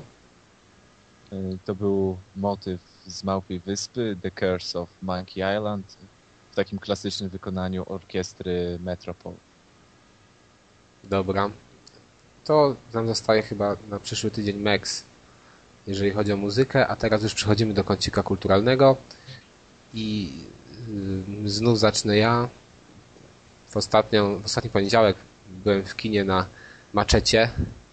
Jeżeli ktoś nie wie, to, to to jest film Rodrigueza, Roberta Rodrigueza, który wcześniej nakręcił Planet Terror i przed tym Planet Terror były takie krótkie zwiastuny filmów, fałszywe zwiastuny i między innymi jednym z tych zwiastunów była, był film Macheta i tak się spodobał publiczności ten zwiastun, że postanowiono nakręcić pe, pe, pełny film. No i co mogę o nim powiedzieć? No, jeżeli ktoś widział zwiastun, a tutaj chyba wszyscy widzieliście, czy nie? Zwiastun. Tak, tak. To, to moim zdaniem on był świetny. Jeżeli ktoś, komu się to podobało, to powinien Maczetę zobaczyć.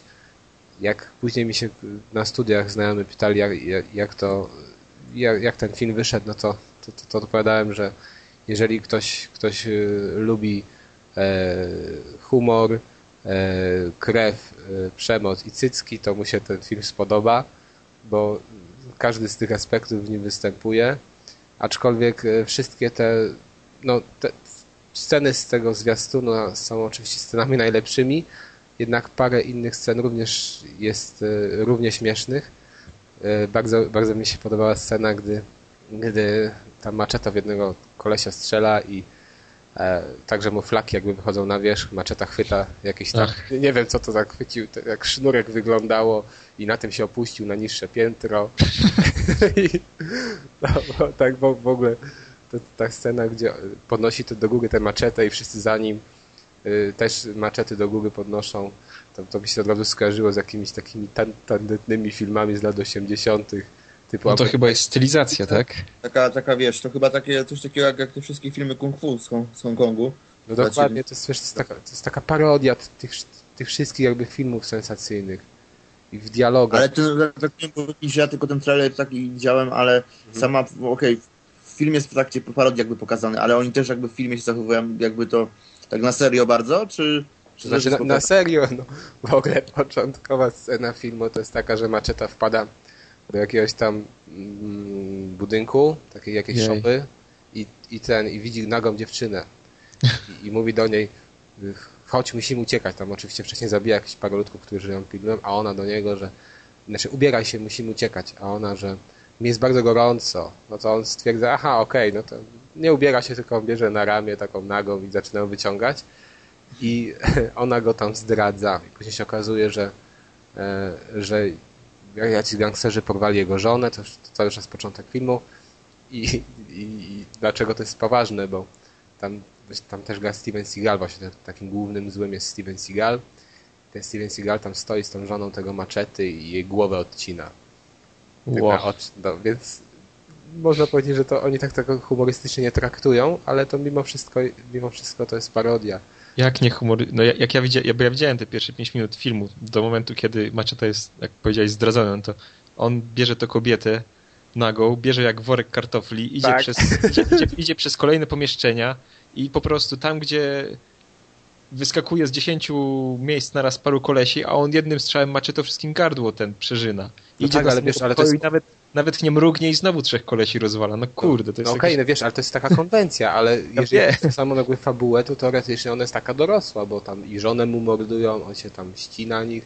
To, Można to powiedzieć, taka to jest... dorosłość jak w grach, jak w Mass Effect. Wiem, ale to jest taki kanon filmów y, takich kung fu, które były... Nie, nie wiem. Czy tam kung fu, no źle powiedziałem, sensacyjnych, które były kręcone z podobnymi fabułami, tylko że tu jest tak to śmieszniej, dosłowniej podane wszystko. I, i to jest no komiczne. Właśnie a to się nie nudzi po jakimś czasie?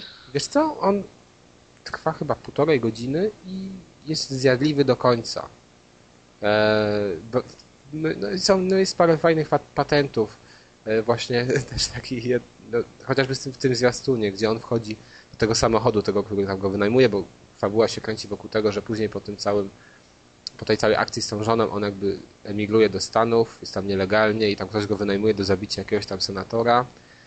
No i w tym momencie, gdy on chce zabić tego senatora, to e, się okazuje, że ten koleś, który go zdradził, e, jakby planował to wszystko, żeby tak, żeby ten senator nie został zabity. Miał wyglądać tak, jakby ktoś go chciał zabić e, i dlatego i dzięki temu ten e, senator ma zyskać poparcie w wyborach. On teraz taki jest biedny i w ogóle, że go ktoś próbował zabić. Widzicie, chcieli mnie zabić, musicie na mnie głosować. Tak mniej więcej wygląda. No i ten Macheta tam się zaczyna na nich wszystkich mścić. I no w ogóle to ten sam motyw z tym, że on wchodzi do tego samochodu i, i, tak, i, i mówi, co, co on robi, tam, że tam, nie wiem, wykopanie szamba sto dolarów, tam dekarka pięćdziesiąt, a ten koleś go się pyta, a zabiłeś kiedyś człowieka? I tylko Macheta tam mordę tak pokazuje temu facetowi, już nawet nie musi odpowiadać, że zabił, to widać po nim. Też widziałem ten element, no, ma taką dosyć sens, zakazaną mordę. Tak, ja myślałem, że padnę ze śmiechu wtedy. Albo też taki motyw, że Macheta się ukrywa w jakimś tam budynku i podchodzi, tam grupka kolesi, do, tam wyhaczyła go, że on tam się ukrywa. Wysyłałem jednego na, na, na zwiady, wiecie, tak jak często w filmach jest, że ktoś tam puka, tam udaje chociażby listonosza i wchodzi. I też tak no. jest to pokazane, że on podchodzi, puka, puka do tych drzwi i tak czeka, co ten Macheta zrobi, a nagle pokazane jest, jak taka Macheta przebija te drzwi i przebija temu kolesiowi mózg. No właśnie. Zaraz ci kolesie ta reszta mówi, no to dobra, to ruszamy już do boju tam bez, bez, bez żadnego zaskoczenia. I tak jest takich motywów pełno. No chociażby z tym księdzem, który też był na tym, na tym, na tym trailerze. To, to, to musicie sobie zobaczyć, bo na końcu, na końcu w połowie filmu ten, ten ksiądz tam zostaje nieźle poturbowany i to, co oni z nim robią, to jest no... i komiczne i takie okropne, bo tam często ja miałem na przykład takie momenty, że aż nie chciałem patrzeć już, jak te flaki wylatują z tych ludzi, ale to, to, to, to mimo wszystko nadal było jakieś tam śmieszne i jeżeli ktoś lubi tak, tak, tak, takie coś, bo to trzeba jednak łapać te konwencje, bo nie każdy lubił, pomyślał, co to za bzdura. Ale no ja, dla mnie takie rzeczy się wydają jednak śmieszne, mimo że to jest takie mo- mo- mocno sadystyczne, gore, no tak, to jednak wypada dobrze. To nie jest, zwiastun był, to są najlepsze fragmenty filmu i całościowo ten film się broni, ale nie tak bardzo jak zwiastun i no, moim zdaniem jest warte obejrzenia, jednak to nie jest ża- żadne, żadne, nie wiem, jakieś nie wiadomo co. Jeżeli ktoś właśnie chce sobie, chce się trochę pośmiać, nie, nie, przeszkadza, nie przeszkadza mu duża ilość krwi na ekranie, jakichś ściętych głów, rąk i innych, no, innych jakichś kończyn, To, to, to może się na ten film wybrać. Okej. Okay. No, mam nadzieję, że was przekonałem i pójdziecie i sobie po, poopowiadamy trochę więcej o Machecie później. Wystarczy, że powiedziałeś, że w pierwszej scenie jest goła baba, to wiesz, ja już... A no, no, no, no, no, no dokładnie. Seks bo tam, i przemoc i... No, seks, przemoc i cycki i humor. To mod taki. W takiej kolejności, tak? No, można tak powiedzieć. E, to tyle, to byłem na tym filmie. Jeszcze obejrzałem też, to taka chwilowa taka dygresja tylko na chwilę, bo obejrzałem sobie ponownie Robocopa, kupiłem na D V D takie wydanie tam z książką, gdzieś za siedem złotych i e, film chyba wszystkim znany, e, więc nie będę, nie będę na tym się rozwodził, ale e, na tej płycie było też parę dodatków i między innymi było pokazane, jak oni tworzyli tego Robocopa i co mi się od razu rzuciło w oczy, to to, że, że jak, jak technika poszła do przodu. Film był kręcony chyba w osiemdziesiątym siódmym roku, czyli te dwadzieścia trzy lata temu i to jak oni w ogóle robili, no chociażby tam jest Robocop, ale też jest taki inny robot. Już typ, tu jest Robocop, czyli połączenie człowieka i robota i jest jeszcze jeden robot, który jest już typową maszyną i wszystko, i tam opowiadałem jak oni tworzyli to, to, to, to cały, całą makietę musieli budować, masę czasu im to zajęło. Później musieli wybudować taki mały, mały jakby odpowiednik tego dużego, tej dużej maszyny, żeby można było z tym sceny kręcić. Oczywiście to było tak wszystko robione, że oni tam stali i tą metodą pokładkową kręcili.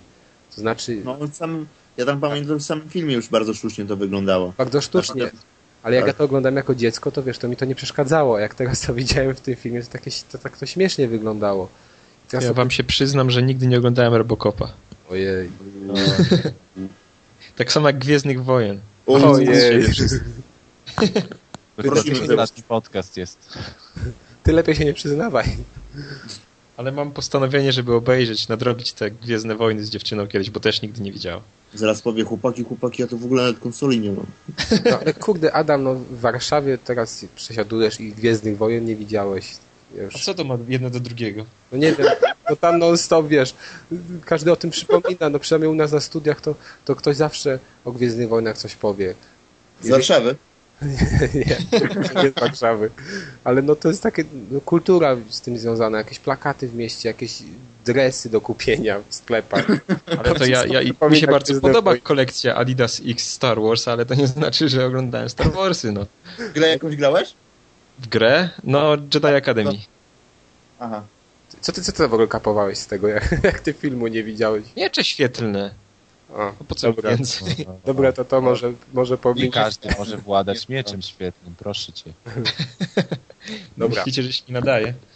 No, wiesz co, musisz najpierw odbyć lekcję na, na prawdziwych Gwiezdnych Wojnach. To my mamy... To ocenimy. U nas, nasz obrazek filmowy jest... No właśnie. No ja nie wiedziałem, kim jestem z tym obrazkiem, dopiero mi kolega powiedział, że nie jestem wcale Luke'em, tylko kimś innym. Tak, bardzo przypominasz Luka, naprawdę, z tą giwerą.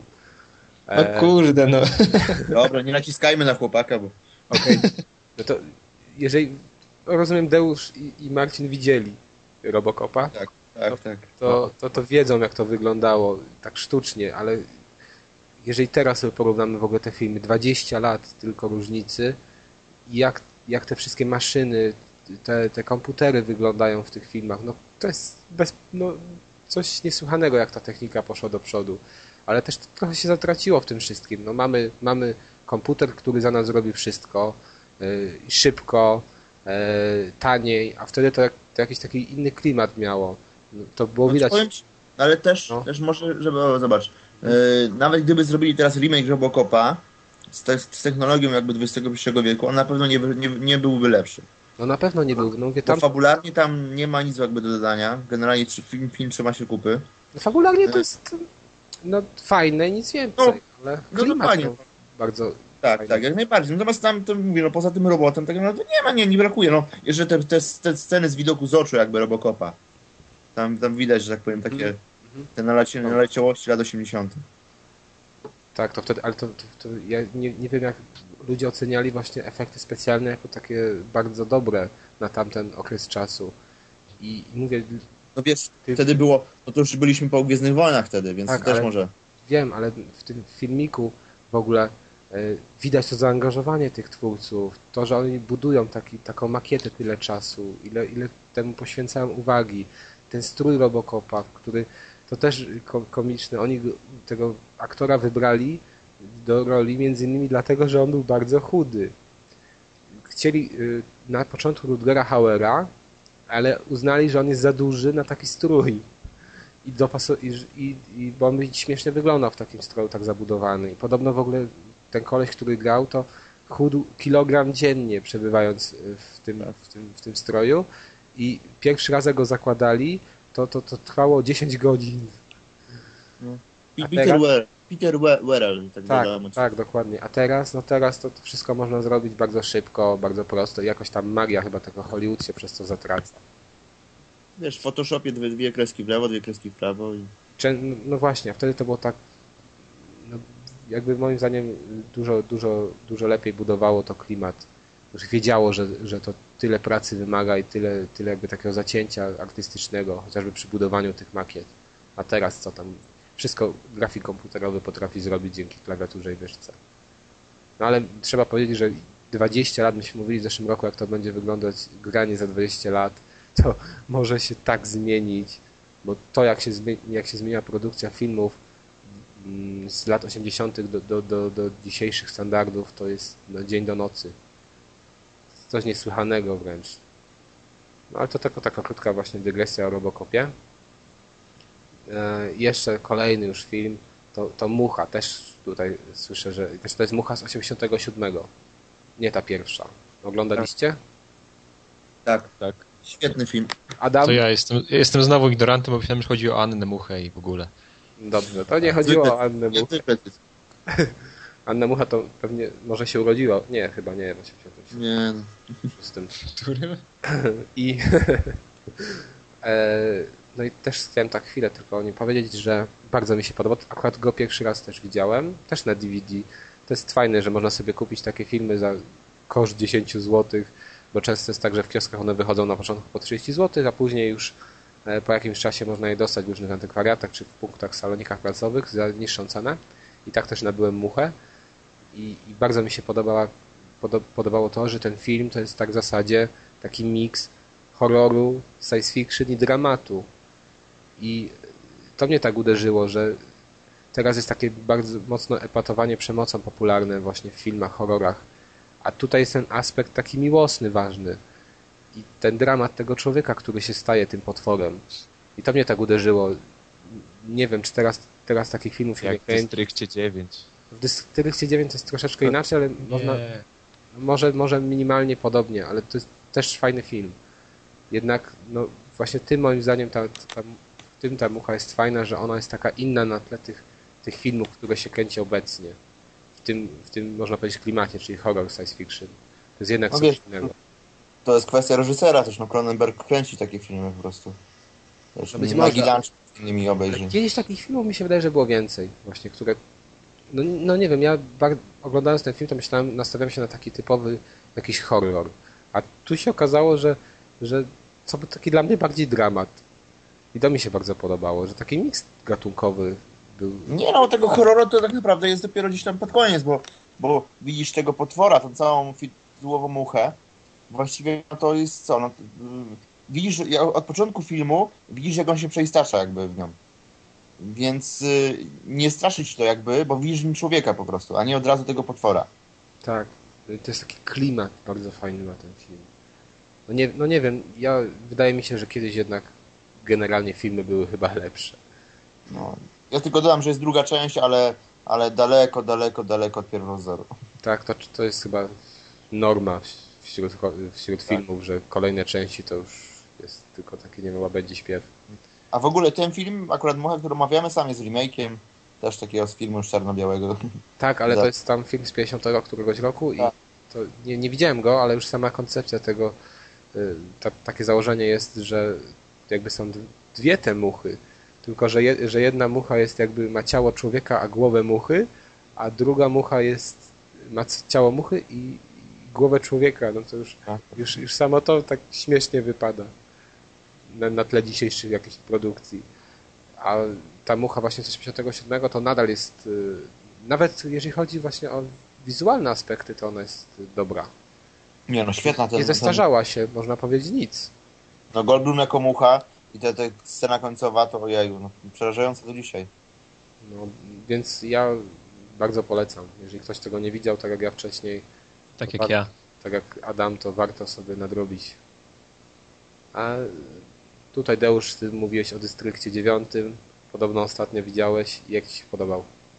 Tak, ostatnio widziałem i mi, jako sam reżyseria bardzo dobra, sam pomysł i realizacja świetna, efekty specjalne świetne, ten pomysł z tym, że to taki pseudodokument też mi się podobał, ale jakby przez cały film e, z kolejnymi scenami wiedziałem, co się wydarzy, bo sam ten jakby motyw, ten topos człowieka, który załóżmy najpierw najpierw, najpierw danej grupy, danej załóżmy grupy społecznej nie lubi, potem się nią staje albo do niej wkracza i patrzy i staje po jej stronie i potem walczy po jej stronie, już jest tak oklepany w jakichś książkach i różnych filmach, że tak naprawdę od kiedy, od kiedy jakoś tam się załóżmy zawiązała fabuła, już wiadomo było, o co chodzi, to ja mogłem po kolei, wiedziałem, co się stanie, po kolei wiedziałem, jak nastąpią wydarzenia. Ale to ci no przeszkadzało i... tak bardzo w tym filmie? Odbieram... Nie, ale wiesz, jak, jak się czyta recenzję, że tam ambitny kino science fiction i tak dalej, a potem dostaje po prostu nie, tak nie. Oparty, oparty na takim, wiesz, standardowym motywie film, tylko tak naprawdę to science fiction jest jakby tak, taką, taką tą tylko otoczkę robi, ja, żeby no, pokazać ten... Ale wiesz, na, na, to jest też trochę wina tego, jak wygląda teraz kino science fiction, że tak naprawdę na, na tle tych innych filmów, no to on naprawdę może się wydawać jakiś głębszy i... No i, dokładnie... I...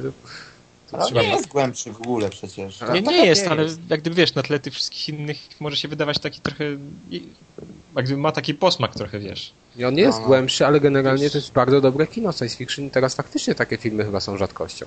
Nie no fajnie, fajnie, tylko mnie znowu ten film odrzucił ten projekt kosmitów po prostu, jakoś w ogóle mi nie odpracowało, tak? Jeszcze z grupy wzięte i...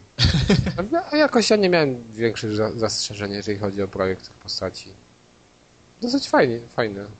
Tak? Mówisz? No nie wiem, no jakoś, ja, nie jakoś tak od początku to... Bo film sam sobie okej, okay, ale, ale te ci kosmiczne akcje. Mi się podobał ten przewrót taki, że w większości filmów to, to ludzie są jakby poddanymi kosmitów, a tutaj się okazuje, że ci kosmici są poddanymi lu- ludzi. A nie, no to fajnie, i wiesz, i w ogóle mi, umie, umiejscowienie samej akcji, wiesz, a, a południowa Afryka, Kapszczad. Mhm, no, przedmieście. No, analogia, analogia, że tak powiem, dla Pawka jest od razu widoczna.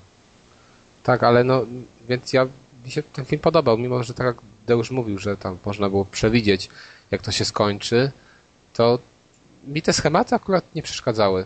Jak ja... ja wolę takie filmy niż jakieś takie, no, co science fiction, które się, no nie wiem, powiedzmy Avatar.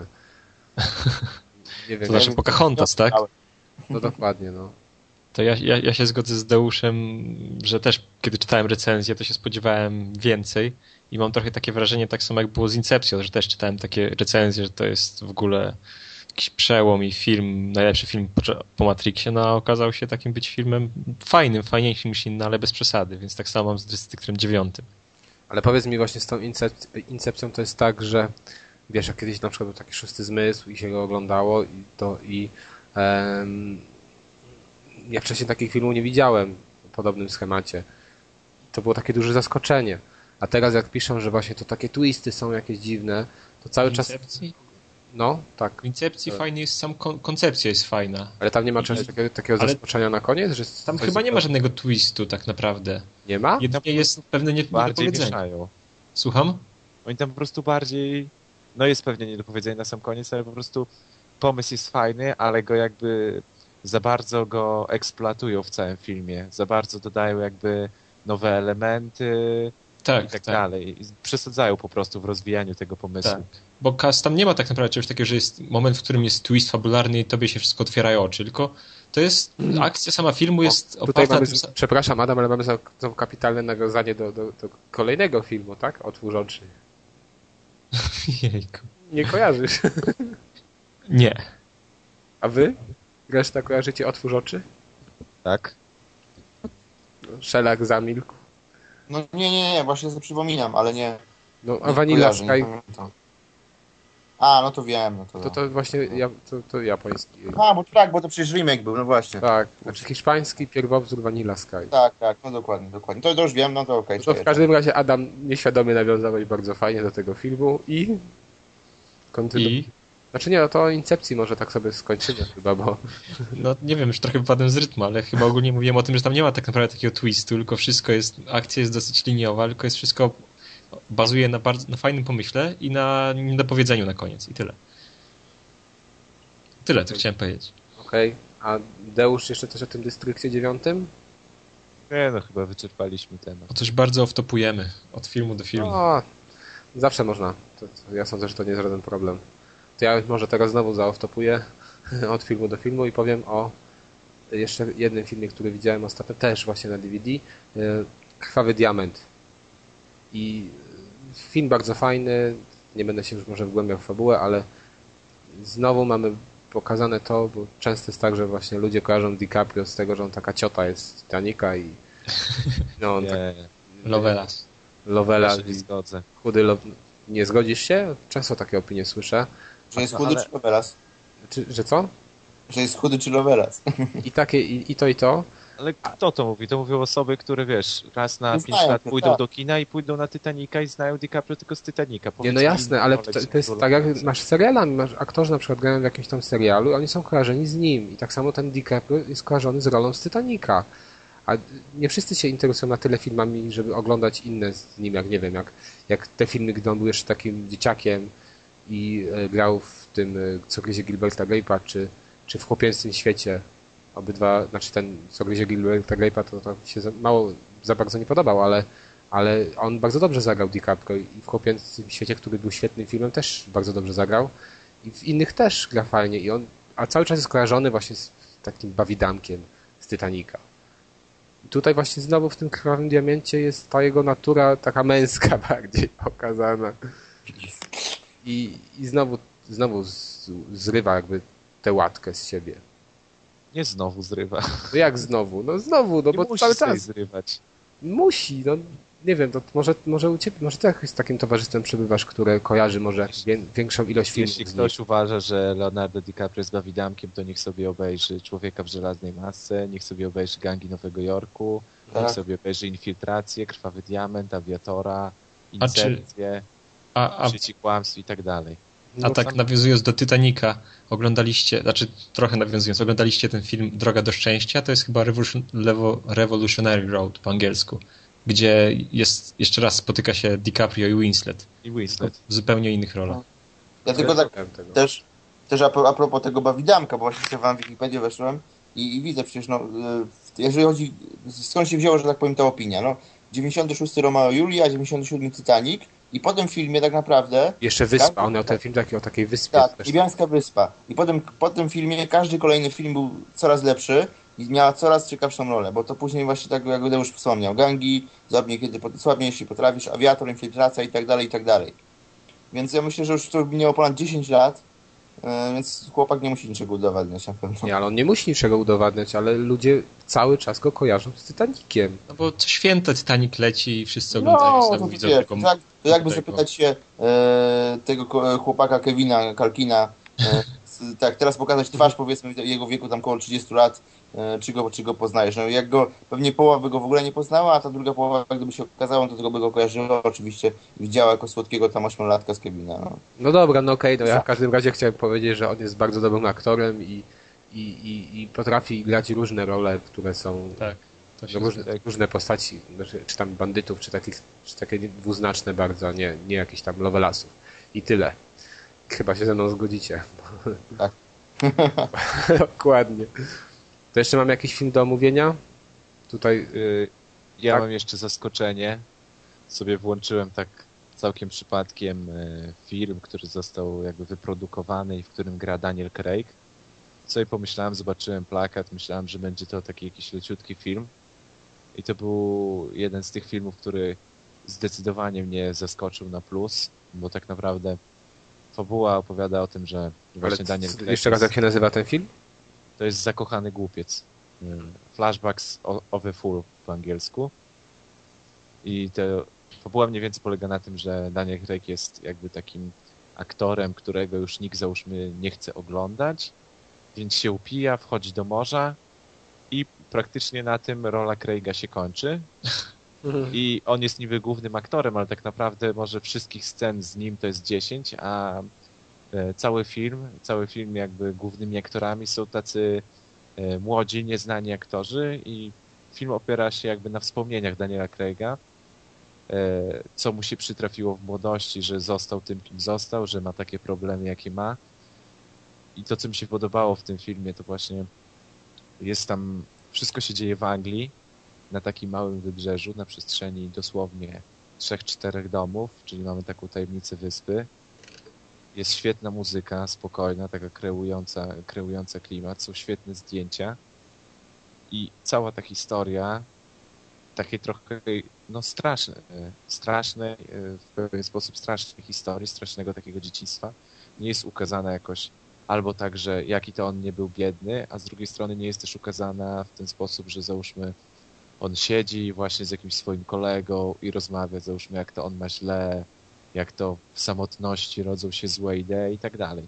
Są zwykłe dialogi, są zwykłe sytuacje, a mimo to jakby rozumiemy sens, sens, sens filmu, który on chce nam przekazać przez ten klimat i przez, przez te wydarzenia, które się dzieją, ale które no czujemy, że tak się by mogło wydarzyć, nie czujemy, że to jest film. I bardzo polecam ten film. I jeszcze kolejny film, jaki oglądałem, to jest Wszyscy mają się dobrze. Jeżeli zobaczycie, że to kiedykolwiek leci albo kiedykolwiek jest na D V D, to nawet tego nie tykajcie, bo szkoda o tym filmie mówić. Czyli cała twoja recenzja. Tak, to jest koniec mojej recenzji. Ale gra to polski nim... film, czy nie polski? Czy... Nie, nie, nie, to gra w nim Robert De Niro, yy, Drew Barrymore i tak dalej. I to jest... To Czyli jest obsada tych... dobra.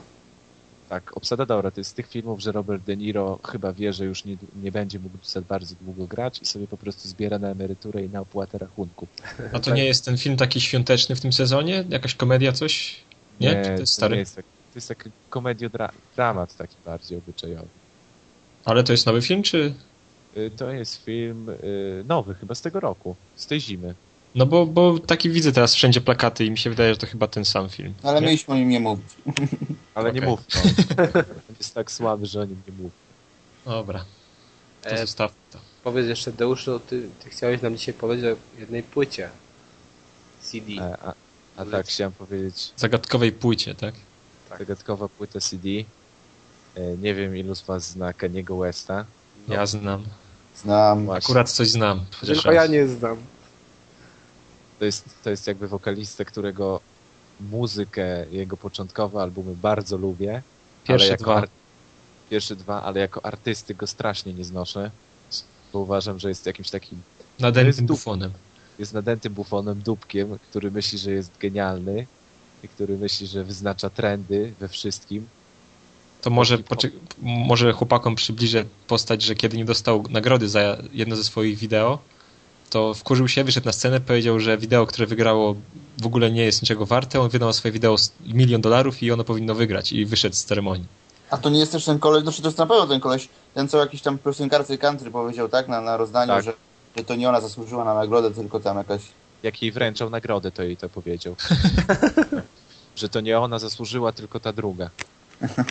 A ona... Nie, żołądz. Ale, no, ale nieważne. I to jest jego... E... czwarty bodajże studyjny album, się, e, się nazywa My Beautiful Dark Twisted Fantasy i jeśli odciąć się jakby od, jeżeli odetnę w mózgu tą barierę, że to jest właśnie Kanye West, którego nie lubię, e, to jest to rewelacyjna płyta.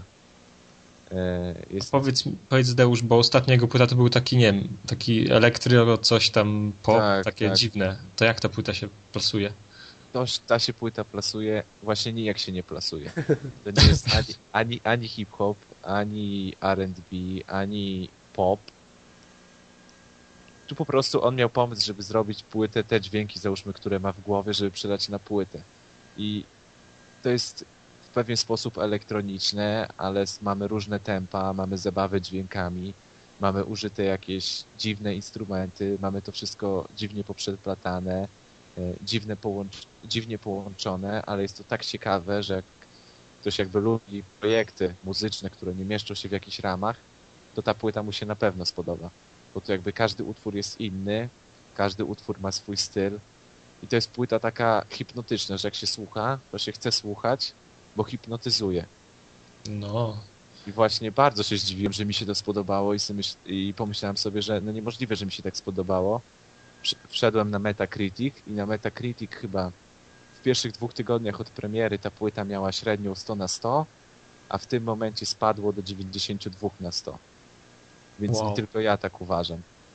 Więc no, jeżeli ktoś ma jakąś odrazę, załóżmy, do nowoczesnego, no w pewien sposób załóżmy popu albo do hip-hopu, no to mu się może nie spodobać, ale jeżeli ktoś załóżmy słucha wszystkiego i podoba mu się wszystko i chce sobie właśnie sprawdzić, yy, sprawdzić jak mając pieniądze można nagrać coś swojego, nie patrząc na to, czy to się sprzeda, to naprawdę polecam tą płytę, bo jest, bo jest świetna. Ja mam wrażenie, że to jest idea, idealna polecanka dla Rysława. Tak. Czy ten Ke- Kanye West jest wirtuozem, czy nie jest? Chyba słowo. Wirtuozem, e, czy, chyba wirtuozem komputera i jakiegoś keyboardu albo M P C, czyli tej maszyny do, do, do grania dźwięków. Bo tutaj jest bardziej tak elektronicznie niż instrumentalnie. Chociaż też jakieś takie sample i dźwięki instrumentalne się zdarzają. A naprawdę polecam, jak ktoś, jak, ktoś, jak ktoś tak lubi czegoś innego posłuchać, to warto. Okej. Okay. Okay. To, to, to ja teraz może powiem też o jednej płycie. A skoro tutaj Deusz nawiązał do tego artysty, może związanego jakoś z nurtem hip-hopowym, i wszyscy powiedzieli, że go znają, to, to już wiem, że tej płyty, tego zespołu, o którym będę mówił, nikt nie zna. Czy ktoś kojarzy zespół Manowar tutaj z obecnych? Ja kojarzę. Oczywiście. O, nie, no żartujecie sobie w tym momencie. No pewnie to jest popularne przecież, nie? No, ostatnio było przecież. Co było? Nie, no kojarzę, kojarzę. Piosenkę Ojciec. O tak, Ojciec był. Czyli, tak. czyli piosenka nagrana w języku polskim. Sprawdźcie, tak. sobie, sprawdźcie sobie koniecznie na YouTubie, jak, jak to wyszło, jak amerykański, jak amerykański singer śpiewa, śpiewa po polsku. Oni chyba mają takie zacięcie do jakichś średniowiecznych rzeczy, nie? Takie A, jakieś tak. na, nadęcie. Chłopaki w retuzach. No po prostu właśnie tak. Chciałem właśnie powiedzieć o Battle Hymns dwa tysiące jedenaście, która to płyta wyszła już w Stanach. Niestety cały czas nie ma jej w Europie. A ja jestem fanem i mam wszystkie płyty tego zespołu. I tą na pewno kupię, jednak z tego względu, że cały czas u nas jej nie ma. Ściągnąłem sobie ją przez internet. Jest to, jest to remake pierw, płyty, pierwszej płyty zespołu. On został nagrany z tego względu, że po dwudziestu ośmiu lat, dwudziestu siedmiu latach powrócił do zespołu perkusista, który nagrał z nimi pierwszą płytę i z tego względu postanowili nagrać jej remake. I teraz no moim zdaniem takie rzeczy są z reguły gorsze od pierwowzorów. To nigdy się tej atmosfery nie odtworzy, która, która towarzyszyła nagraniom oryginału, ale to jest i tak bardzo fajna płyta i jeżeli ktoś nie zna tego zespołu, to jest to płyta, która, od której może zaczynać. Dlaczego? Manowar, właśnie tak tutaj powiedział Adam, jest kojarzony z takim może klimatem średniowiecznym, z taką fantastyką. To jest zespół heavy metalowy, sensu stricto. To jest metal taki tradycyjny, można powiedzieć. Pierwsza płyta, właśnie ten Battle Hymns, jeszcze nie wytworzyła tego, z czego jest ten zespół znany, czyli takich, można powiedzieć, pompatycznych melodii, barbarzyńskich, chyba w każdym aspekcie. To następny, jeżeli ktoś posłuchał kolejnej płyty Manowar, to, to tam przeważają właśnie takie liryki dotyczące właśnie barbarzy, barbarzyństwa, jakiejś skóry, kobiety i, i, i walka, a Battle Hymns jest bardziej, można powiedzieć, rock'n'rollowy. To znaczy i tekstowo, i e, muzycznie jest to troszeczkę łagodniejsze oblicze oblicze zespołu. Jednak każda płyta w zasadzie, każda płyta Manowar jest inna. I mimo tego, że one, one są inne, to zachowują jakiś duch tej kapeli i ta też, ta, ta oczywiście też taka jest. A jeżeli chodzi o sam remake, to wyszedł on bardzo fajnie, bardzo, bardzo fajnie wyszło brzmienie płyty, jest ono bardzo klarowne, doskonale słychać właśnie bas chociażby w tle, jest on lepiej słyszalny niż, niż na oryginale, no i w końcu by można, można, można posłuchać tego naprawdę głośno, bo wtedy w tych latach osiemdziesiątych to teraz jak sobie puścimy ten Battle Hymns na, na, na takim odtwarzaczu i zrobimy głośno, to, to już takie jest, można powiedzieć, skrzypienie, a tutaj tego nie ma. Jeżeli chodzi, to jest bardzo fajne, że mamy bardzo często po wielu latach głos śpiewaków się zmienia, a można powiedzieć, że Eric Adams, czyli wokalista Manowar, cały czas zachował no, super głos.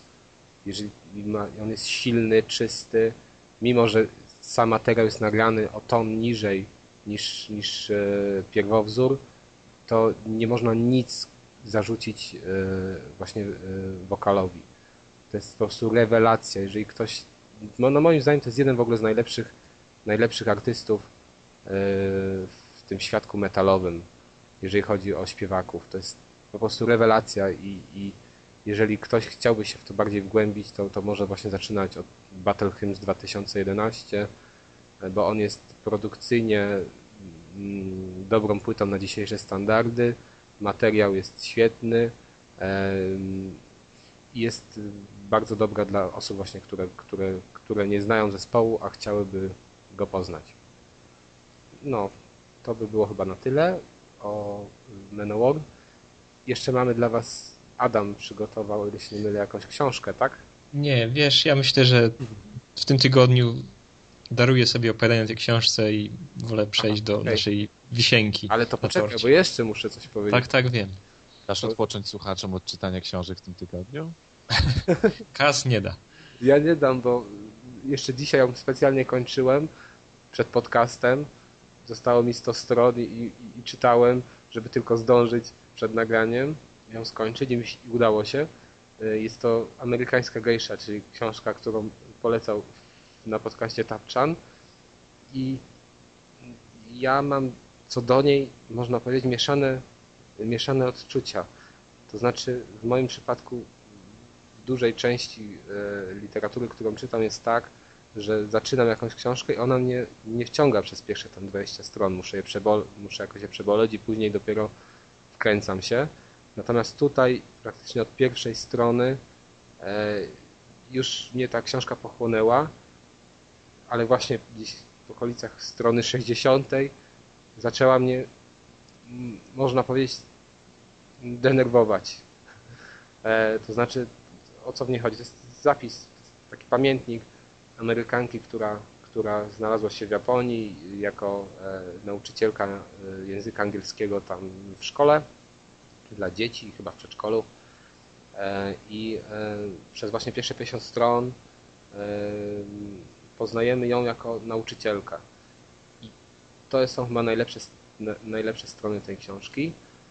Później ona traci pracę, w ogóle też taki, taki motyw, bardzo dużo takich nawiązań do, do kultury Japonii, do, do, obyczaju, do obyczajów Japończyków.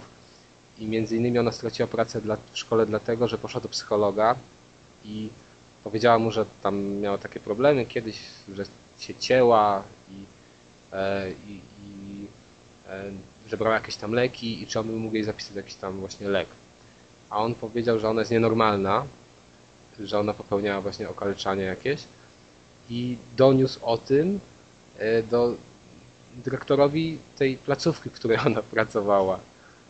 Czyli można powiedzieć, że w Japonii w ogóle nie, obo- nie, nie obowiązuje tajemnica lekarska.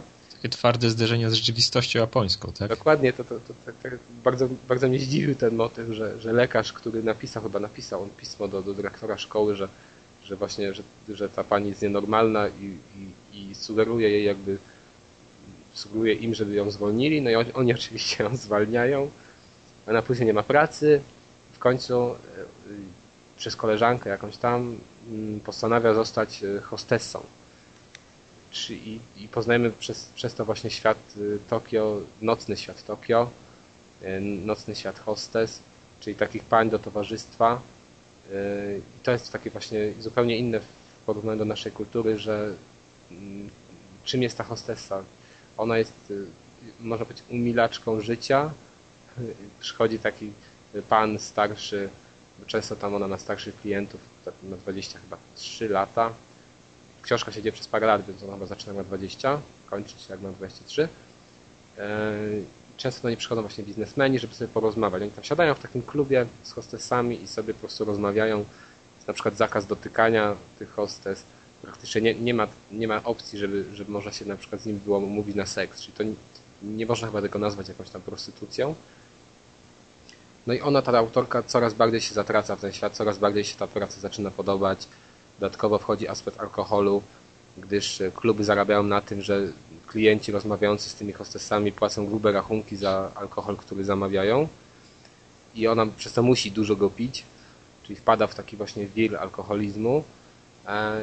I właśnie od tego momentu jakoś książka zaczyna mi bardziej przypominać, no nie wiem, takie wyznanie, jakieś rozliczenie się z przeszłością autorki, a nie opowieść o Japonii. Ja się spodziewałem bardziej tego, że tu poznam to po prostu jakby relacje z tego, jak wygląda życie w Japonii, a dostałem relacje z życia jakiejś osoby, która nie do końca chyba jest zrównoważona psychicznie. No przecież sam, wiesz, była na badaniu, no.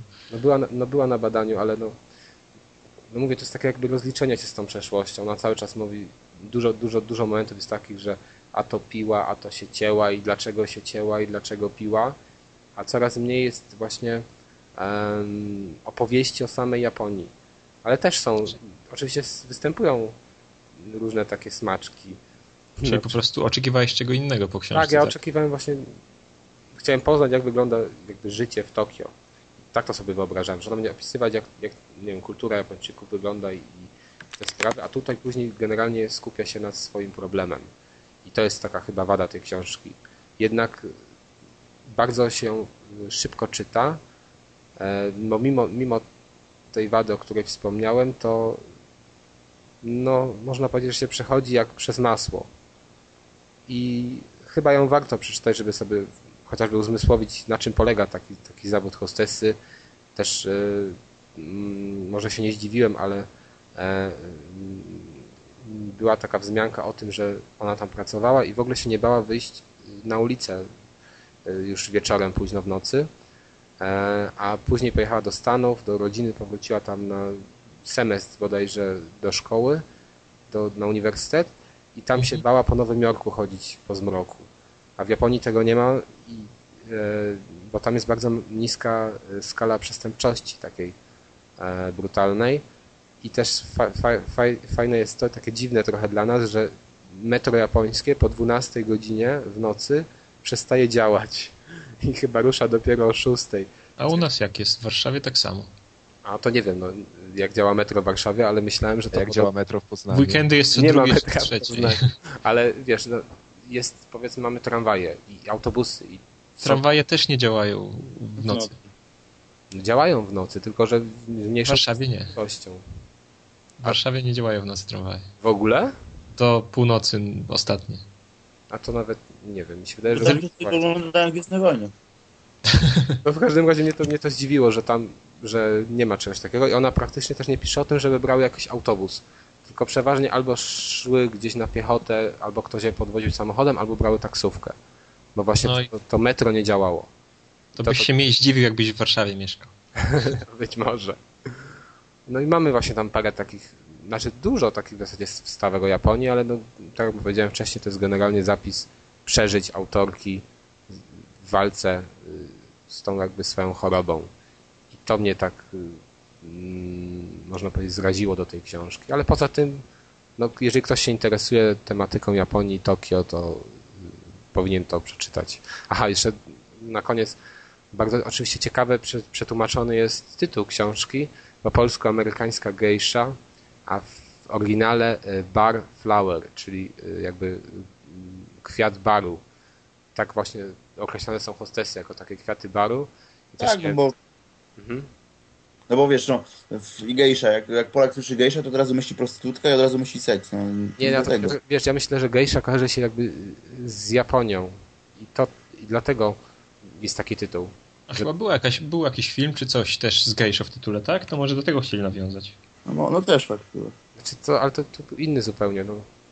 Tu w każdym razie ja sądzę, że oni chcieli po prostu zwrócić uwagę ludzi, którzy się interesują Japonią na, na tę książkę. To jest takie głupie trochę. Jak jeżeli widzisz, że tytuł jest zupełnie inny, oni ci tłumaczą amerykańska gejsza. Co, co... To popatrz na tytuły filmów, no. No tak, no, ale mówię, nie, że to akurat jest, jest dla mnie głupie, takie tłumaczenie. Niedos... Znaczy, może nie, nie, że niedosłowne, ale no zupełnie mijające się z koncepcją autorki. No, ale to tyle. Czyli jeżeli ktoś się interesuje, to powinien po to sięgnąć, jeżeli nie, to, to, chyba, to chyba nie. A i właśnie ta wisienka na torcie, o której wspominał Adam, czyli... No panowie, co tam oglądaliście? To będzie w środę, w ostatnią środę, czy w czwartek? Kiedy to było? Ja widziałem w piątek. Jak w piątek?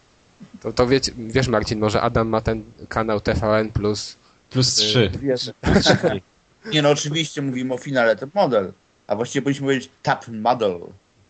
No jak tam, podobało się? No finał? No nie wiem, dziewczyny, finał, aha, wszystko. Nie no, dziewczyny oczywiście, pierwsza klasa. Znaczy nie, no tak... Nie, nie, wyg- nie wygrała moja faworytka, to wiesz. A kogo miałeś za faworytkę? No to taką blondynę, co doszła do tego finału końcowego. Tam były A... dwie blondyny w finale, co widziałem. Bo ja ich nie kojarzę ale, wcale. Ale potem był ten ściślejszy finał jeszcze. Ten. A, no. No, no to tą drugą. To, to, to cała ta trójka jakoś mi nie leżała kompletnie. Mi najbardziej leżała Joanna Krupa chyba z tej, z tej całej ekipy. W ten ten model. No też nie wyglądała zbyt rozgarniętą, więc... Znaczy, on, nie o to chodzi, że ona jest... No wiesz, ja nie oceniam ich... ich one mają wyglądać. Intelektualnych. One mają wyglądać, ale ta, co wygrała, to jest po prostu moim zdaniem za chuda. Nie, ona jest po prostu za, za niska, za chuda. No, czy za chuda to może nie, bo to to... Ale za niska i jakoś od razu przecież zresztą był tekst, jak tam ktoś oglądał, tam się zapytali tego szefa tej agencji modelek Next, czy, czy ma szansę, to oczywiście od razu była zmiana tematu. Tak, bardzo fajna, ale... Ale w domyśle oczywiście szans nie masz, żeby się żadnych. Możesz co najwyżej pastę do zębów reklamować i to też gdzieś w Kirgistanie ewentualnie. Ale... Kirgistanie. Zobaczymy ją na plakatach w całej Europie, więc już nie mów. Nie ma co, ty nie będzie na pewno. No. W Europie, kurna, w Polsce. A no, w Polsce to pewnie tak, jakiś tam czasopismach typu Sukcesy i Porażki. Tak, ja oglądałem to i na, najbardziej mnie śmieszyło, jak jeden z jurorów mówił, że no, no ogólnie to dziewczyna tam na początku programu to nie bardzo ją lubił, ale po tej rozbieranej sesji w Glamour, kiedy ją fotografował, to mu się bardzo spodobała. Ja jestem ciekaw, co było na tej sesji. To najlepszy, to najlepszy by był tekst, jak, jak tam tą piszczałkę, tam taką jedną z tych finalistek było, taką przebitkę zrobili właśnie z każdej, jakby każda miała właśnie tą przebitkę z poprzednich odcinków i tam wypowiadali się właśnie o tej, o tej jednej właśnie o tej, o tej dziewczynie i tam któraś chyba z tych jurorów widzę pustkę na twojej twarzy. Ale to domyślę, tak, wyglądasz tak tempo, że po prostu... Ale wiesz co, to nie wiem, czy słyszeliście te, te opinie, to chyba we faktach później pokazywali taką babkę, która tam była juro, jurorką i mówiła, że oni też patrzyli na aspekt intelektualny tych dziewczyn, że nie chcieli Oho. wybrać ładnej, głupiej, tylko ładną, mądrą. To tak samo jak jest wybory Miss Świata, też patrzą na aspekt intelektualny. Ale wiesz, ale mnie na przykład śmieszyła ta wypowiedź tej, co wygrała, bo ona mówi, że mam nadzieję, że będę teraz wzorem dla ludzi takich jak ja z małych miejscowości, coś tam. Co? Przecież ona nie ma szans, ona nawet po angielsku w ogóle nic. Ale jakim wzorem? No, z jakiego powodu ona ma być wzorem? No, to mnie śmieszy. Nie, no pewnie, że co, tak. ona, co ona jakby osiągnęła? Czym? No tym, że jest chuda tylko osiągnęła ten sukces. Kurczę, ona wzorem może być. No jakim wzorem? No i że płacze często. No, z takich, z tych lasek no to ta, ta czwarta, co odpadła, miałaby szanse duże. Jejku, ale nie wchodźmy w te starsze odcinki, bo widziałem tylko finał. A. Ja widziałem tylko końcówkę finału. No, z kim my tu rozmawiamy w ogóle? Znaczy, jeden nie ogląda Star Wars, drugi nie ogląda Top Model, proszę. W ogóle. To w ogóle za skład jest. No. Robimy jakiś dodatkowy odcinek tylko i wyłącznie. Nie, no, wiesz, Deusz, ty tak siedzisz cicho, to, to ty teraz może powiedz, co ci się podobało w Top Model. Yy, aspekt modelek mi się podobał. Ale naj, naj, nie, najfajniejszy mi się bardzo podobała właśnie, jak mówicie o tej inteligencji, to najfajniejszy mi się podobało, bo ta, co wygrała, to angielskiego nie w ząb. Tak. Stu słów wypowiedzi, jak używa to maksymalnie i mi się podobało takie coś, że no, nareszcie mogę się wyrwać ze wsi i coś robić, a tak to by musiała tam tkwić. Kurczę, książkę by wzięła do ręki, poczytała, to by się może wyrwała. A to jeszcze odnośnie inteligencji, to też dalej możemy kontynuować. Kiedy, kiedy zapytali chyba tuż przed samym ogłoszeniem wyników te dwie kandydatki, zapytali właśnie tej, co wygrała i ona mówi, co, coś tam mówi, no fajnie, fajnie, ogólnie to masakra. A ta druga, ta, ta, ta druga dziewczyna odpowiedziała jakoś spokładnie, że no to dla niej wielka nobilitacja i ja tak sobie pomyślałem, dziewczyno, weź ty nie używaj tych słów, bo się wszyscy telewidzowie przestraszą, na ciebie nie zagłosują, no. Powiedz, że jest masakra, jest fajnie i zajebiście. No powinna powiedzieć, że zagłosowali. No niestety nie. Nie wiadomo, kto głosuje w takich, takich programach. Średnia wieku to jest trzynaście czternaście lat i tyle, no. Nie, to wiesz, to może trzynaście czternaście plus pięćdziesiąt sześćdziesiąt. Albo no pewnie tak, w sumie jest pewnie. Ale wiecie, to wiesz, to tak samo jak... Ja myślę, tak... żebyśmy się zdziwili.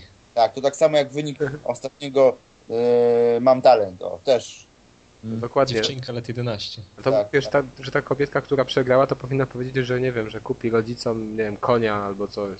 Ona dom tym rodzicom miała kupić. No ta, ta dziewczynka, ale mówię, że ta, ta z tego Top Model tak, powinna, tak. Top Model powinna powiedzieć, że kupi tam konia dla rodziców albo nie wiem, grzejnik albo coś takiego.